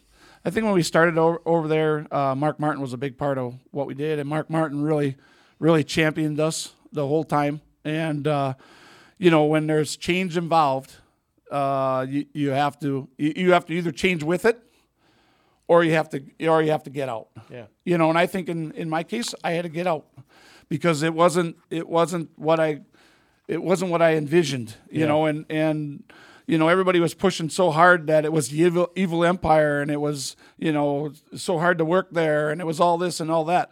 Well, hell. How hard was it to work there? I mean, you're running for a championship and run, winning races every damn week. I mean, it's it's what it is. I mean, you you want to work somewhere where where you're going to win. You, it's going to be challenging at times, and there's going to be hard hard discussions at times, and you- you're going to have to get faced with things. I mean, Yeah. 2008, when you look at that company, it had 14 race teams in it between trucks, Xfinity, and Cup cars. Plus, we also went and did cars for other companies. Mm-hmm. There was a time in 2009 or 10, I can't remember what it was anymore, but I but we shipped out 36 cars that week. 36 cars go racing between all of the all of the backups Yeah. and the primaries and and and all, all of that. So think about that. That's crazy. Th- That's and that was every week. That was every week you had you, you, you and that and, and that group is all the way back to two teams now. I mean it's and and they're smart by backing up and getting smaller because that way you can control it and bring it back. Yeah. And and and that's that's a good thing. But I mean this company was large. And and I remember one guy saying to me one time, he says, Man, we seem to have meetings all day long. Well when you got when you got 14 teams, yes, you're gonna have you're gonna have driver debriefs. I mean, from the truck race, the Yeah. the, the Xfinity race, the the Cup race. I mean, it just it just snowballs. I'm trying to point back though. I'm still a little unclear on what changed because there was this mass exodus and everything did change over time. But like, was it like the Fenway acquisition? No, it was management. Uh, you know, big thing was Geoff Smith ran it one way, and and uh, the new management ran it a different way. And when the new management came in, they wanted to have a whole different culture than what the old culture was, and that was uh, that was a driving force for a lot of things that that ended up Well, happening. that had to been a Jack decision then, right? Well, I don't know. I, I Did, did he make? Well, I, I'm trying to remember all the timeline, you but he was in remember a a lot plane of crash. a lot of it gets pushed from from up north too. I mean, it, Roush is driven from Michigan. Detroit. Yeah, so it's it's it's a it's a it's Yeah. got it's got some differences than than some of the companies that are down here. Yeah. Wow. How old are your kids? Um, Ryan's the oldest at 26, and Rhett and Reed are 21. What's their interest in motorsports? Uh, Ryan is uh, he graduated from Virginia Tech as a mechanical engineer. He works down in South Carolina for uh, Pure Performance, which is a diesel aftermarket company, and he likes to uh, dazzle, dazzle with the, the diesel trucks. So he has a diesel uh, truck that he drag races with. Oh, nice. and it's a pretty cool truck. Yeah. I mean, about 1,200 horsepower, and and uh, we built it from scratch. Uh, so it's been a lot of fun. It has they have very small amount of rules, so it's really fun to work on. And uh, then then my other boys, Reed, uh, he's he he's a landscape guy. He he uh, runs his uh, Reiser lawn care business, and and he's got uh, a couple crews, and he makes it all happen. And then uh, Rhett, he's uh, Rhett was my dirt bike racer. He was racing dirt bikes, and now he got a little older, and uh, he's uh, he he he's got a civil engineering uh, tech uh, degree, and he is working for a construction group doing some design work. You were inducted into the Southeastern Wisconsin Short Track Hall of Fame in 2014, along with your dad. You're both in there. That was something you're proud of. Very proud of that. Uh, the coolest thing, one of the coolest things in my life I got to do was uh, accepted for my dad in 2011. Uh, you know, he was a special guy. He always said he was an average guy, but he was way above average guy, and uh, uh, it was it was uh, it was the biggest honor probably of my racing career was to do that for my dad.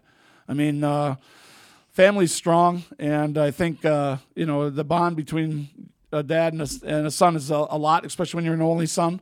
So um, I, I really I really enjoy that that happened uh, uh, for myself. It, it is a real honor. And uh, you know the cool thing is my late model is inducted also in there, and is at that uh, Wisconsin uh, Auto Museum. So I, I think that's really cool. Yes. For for the way things have gone, at least there's a little something there from from driving. So I want Is the it- Pinto in there. Is it an original car? yeah, it's the No original sh- car. That's Original cool. car, original transmission. Uh, I think most of the parts are original in it. That's cool. Uh, it does the- have a nine to one Wagner in it, it and and it, it could, if you wanted to take it out, it would make a lap around Slinger. It's got a Slinger setup in it. That's all that matters. it's got the right setup. That's awesome. I, I think the station wagon that pulled these things, the, the Pinto needs to be in there. Well, you got to start somewhere, right? I mean, I tell my Oh. kids all the time. I, I says you got to start somewhere. For God's sakes, my first race was twelve la- or a twelve lap race. I finished four laps down. You got to start that. somewhere Yeah. and not worry about it. I love that story. So you um you're 59 years old. You know, that's not that's not that old. That's, I look like I could drive a car again. don't you I? look Heck like yeah. you look just just like the day I saw you in Myrtle Beach. um Less intimidating. why what what's left in the tank? I mean, you know, do you ever think about uh you know being involved in anything motorsports related? Um and I imagine obviously maybe not even at the cup level or the top 3 NASCAR series level, but man, like do you miss taking a car to the track? Do you miss grinding through practice trying to get it to roll the center? Do you miss, um, you know, climbing underneath that thing in the middle of the afternoon, trying to change a gear? I'll be honest with you. I uh, I do miss racing. I miss. Uh, I got to go to the cars tour the other uh, week up at Hickory, Yeah, and yeah, I went up the pit area. I was there. Yeah, What the hell? I, didn't I saw Jeff Burton. I know. I didn't see you. Um, What'd you think? I I loved it. I mean, it was it, it Come be a part of that with us. It was so much fun. To, I, I really like the short track racing. I mean, if someone came and said, "Robbie, I got a really good late model, and would you like to drive it?" I would probably, Drive it? I would probably drive. it. yeah. You know, I, I probably would try it again. I I uh, I missed that part. Yeah. I, I thought you, you know those guys work on their cars, and not everybody. I mean, the the pit areas changed somewhat. There's a lot of paid people in there, but it used to be all volunteer help, and everybody worked like Oh, yeah. like their life depended on it. You know, and and going up the other, other week and seeing that, it, it reminded me of that. There were there was a group from Wisconsin that had come down. Mm-hmm. Uh, his name was uh, Mike Litchfield, and he was running in the I guess the super lates if you want to call them that. And uh, that is actually the guy that owns that car is Andy Mankey, and I raced for the Mankeys when I was up in Wisconsin. I ran their car a couple times, Dang. and so when Andy told me they're coming down, I went up there to meet them and see what they're doing, and it was really a lot of fun to go back and see the old Hickory Speedway. And, Yeah, and- ain't changed and- much and see a lot of friends. time. You know, a lot of friends. I, I, I was uh, surprised when I ran up on Burton. I know it. You know? So me and me and Burton and Harvick and Justin Marks all got involved in that Cars Tour series, and I'm having more fun than I even imagined I would. I get up in the morning thinking about the Cars Tour, and I go to bed thinking about it. Um, and we're having a blast. Um, but yeah, dude, we we would we could use your help. Yeah, I would like. I would like to do. You know, I'd like to get involved in something. I mean, I, I'm, I'm not. I'm not over yet. Yeah. I mean, there's, there's. That's what I was thinking. I'm like, a, man, li- you're a little bit of fuel left here yet. But uh, my my oldest son, um, he he has visions of maybe refiring up Reiser Enterprise and doing uh, doing some diesel truck work and that type of thing. He's uh, really into electronics and uh, and uh, you know the fuel injections and that type of stuff. And and uh, you know maybe down the road he'll look at, at wanting to do a business or something like that. And then I would I would try to probably try to get the the old Busch shop and everything going again Yeah. and and and uh, maybe work a business with him too. You know, I Yeah. I would like to I, I'd like to be with my kids and and, and do something that they want to do. For sure. Well, man, hey, I'm to tell you, we're at two hours, and this has been a blast. I want to say a couple things. You're a hell of a storyteller. Me and Mike haven't had to do any work today. Um, and I just um, I appreciate you being so excited to share with us. You know, your energy and, and the, you know, the person you are and the character you are. Um, it, it's fun to listen to. Uh, I remember as I said way back in the day when it was you were so intimidating and I was so scared to go over and talk to you at, at Myrtle Beach and then when we raced against each other and I just try not to piss you off or do anything that was going to you know upset the relationship you had with Tony Senior and me and Matt were trying to be friends and um, but you were always fun you're always so nice to me um, you give me a hard time but you always did treat me so well you know and um, I had so much fun being with you at the at the at the awards banquet or or, or uh, inducting Matt in the Hall of Fame. Uh, you hadn't changed a bit. Uh, you seem really happy. Um, you're you know away from the grind of the Cup Series where we all we're all miserable ass. um, you seem like you're in a really really good place personally, and I'm just glad that you came to share with us today. Well, thanks a lot for having me. I, I, it, it's fun to go back in time and think about all the things because, you know, as you look at it, you never really look at the end of your career. You always think about the things you did through your career, and you never think about the things that you really did well. You think about all the things you did wrong, you know, and and that's that's what makes you the person. You know, at the end of the day, that's really what drives you, uh, and you can't be afraid to make a mistake and and and laugh about it once in a while and. Remember where you came from, you know. Oh, yeah. Four laps down. That's where you came from. That's right. That's right. Well, man, we uh, we're gonna try to get you involved in some late model racing. Uh, get you back to the racetracks so we can have some fun together. Thank you, man, for coming on uh, our show. Robbie Reiser on the Dale Junior Download. Man, I'm really excited to have Ally help us bring the guest segment every week. It's one of my favorite parts of the download. We get to talk to so many different people in racing, outside of racing. But everybody that comes in here, I want them to have had a good time. I want them to want to come back. I want them to feel like an ally to Dirty Mo Media. Thank you, Ally, for your continued support of the download and the entire Dirty Mo Media team. Check out, Dirty Mo Media. Check out Dirty Mo Media. Twitter, Facebook, TikTok, and Instagram.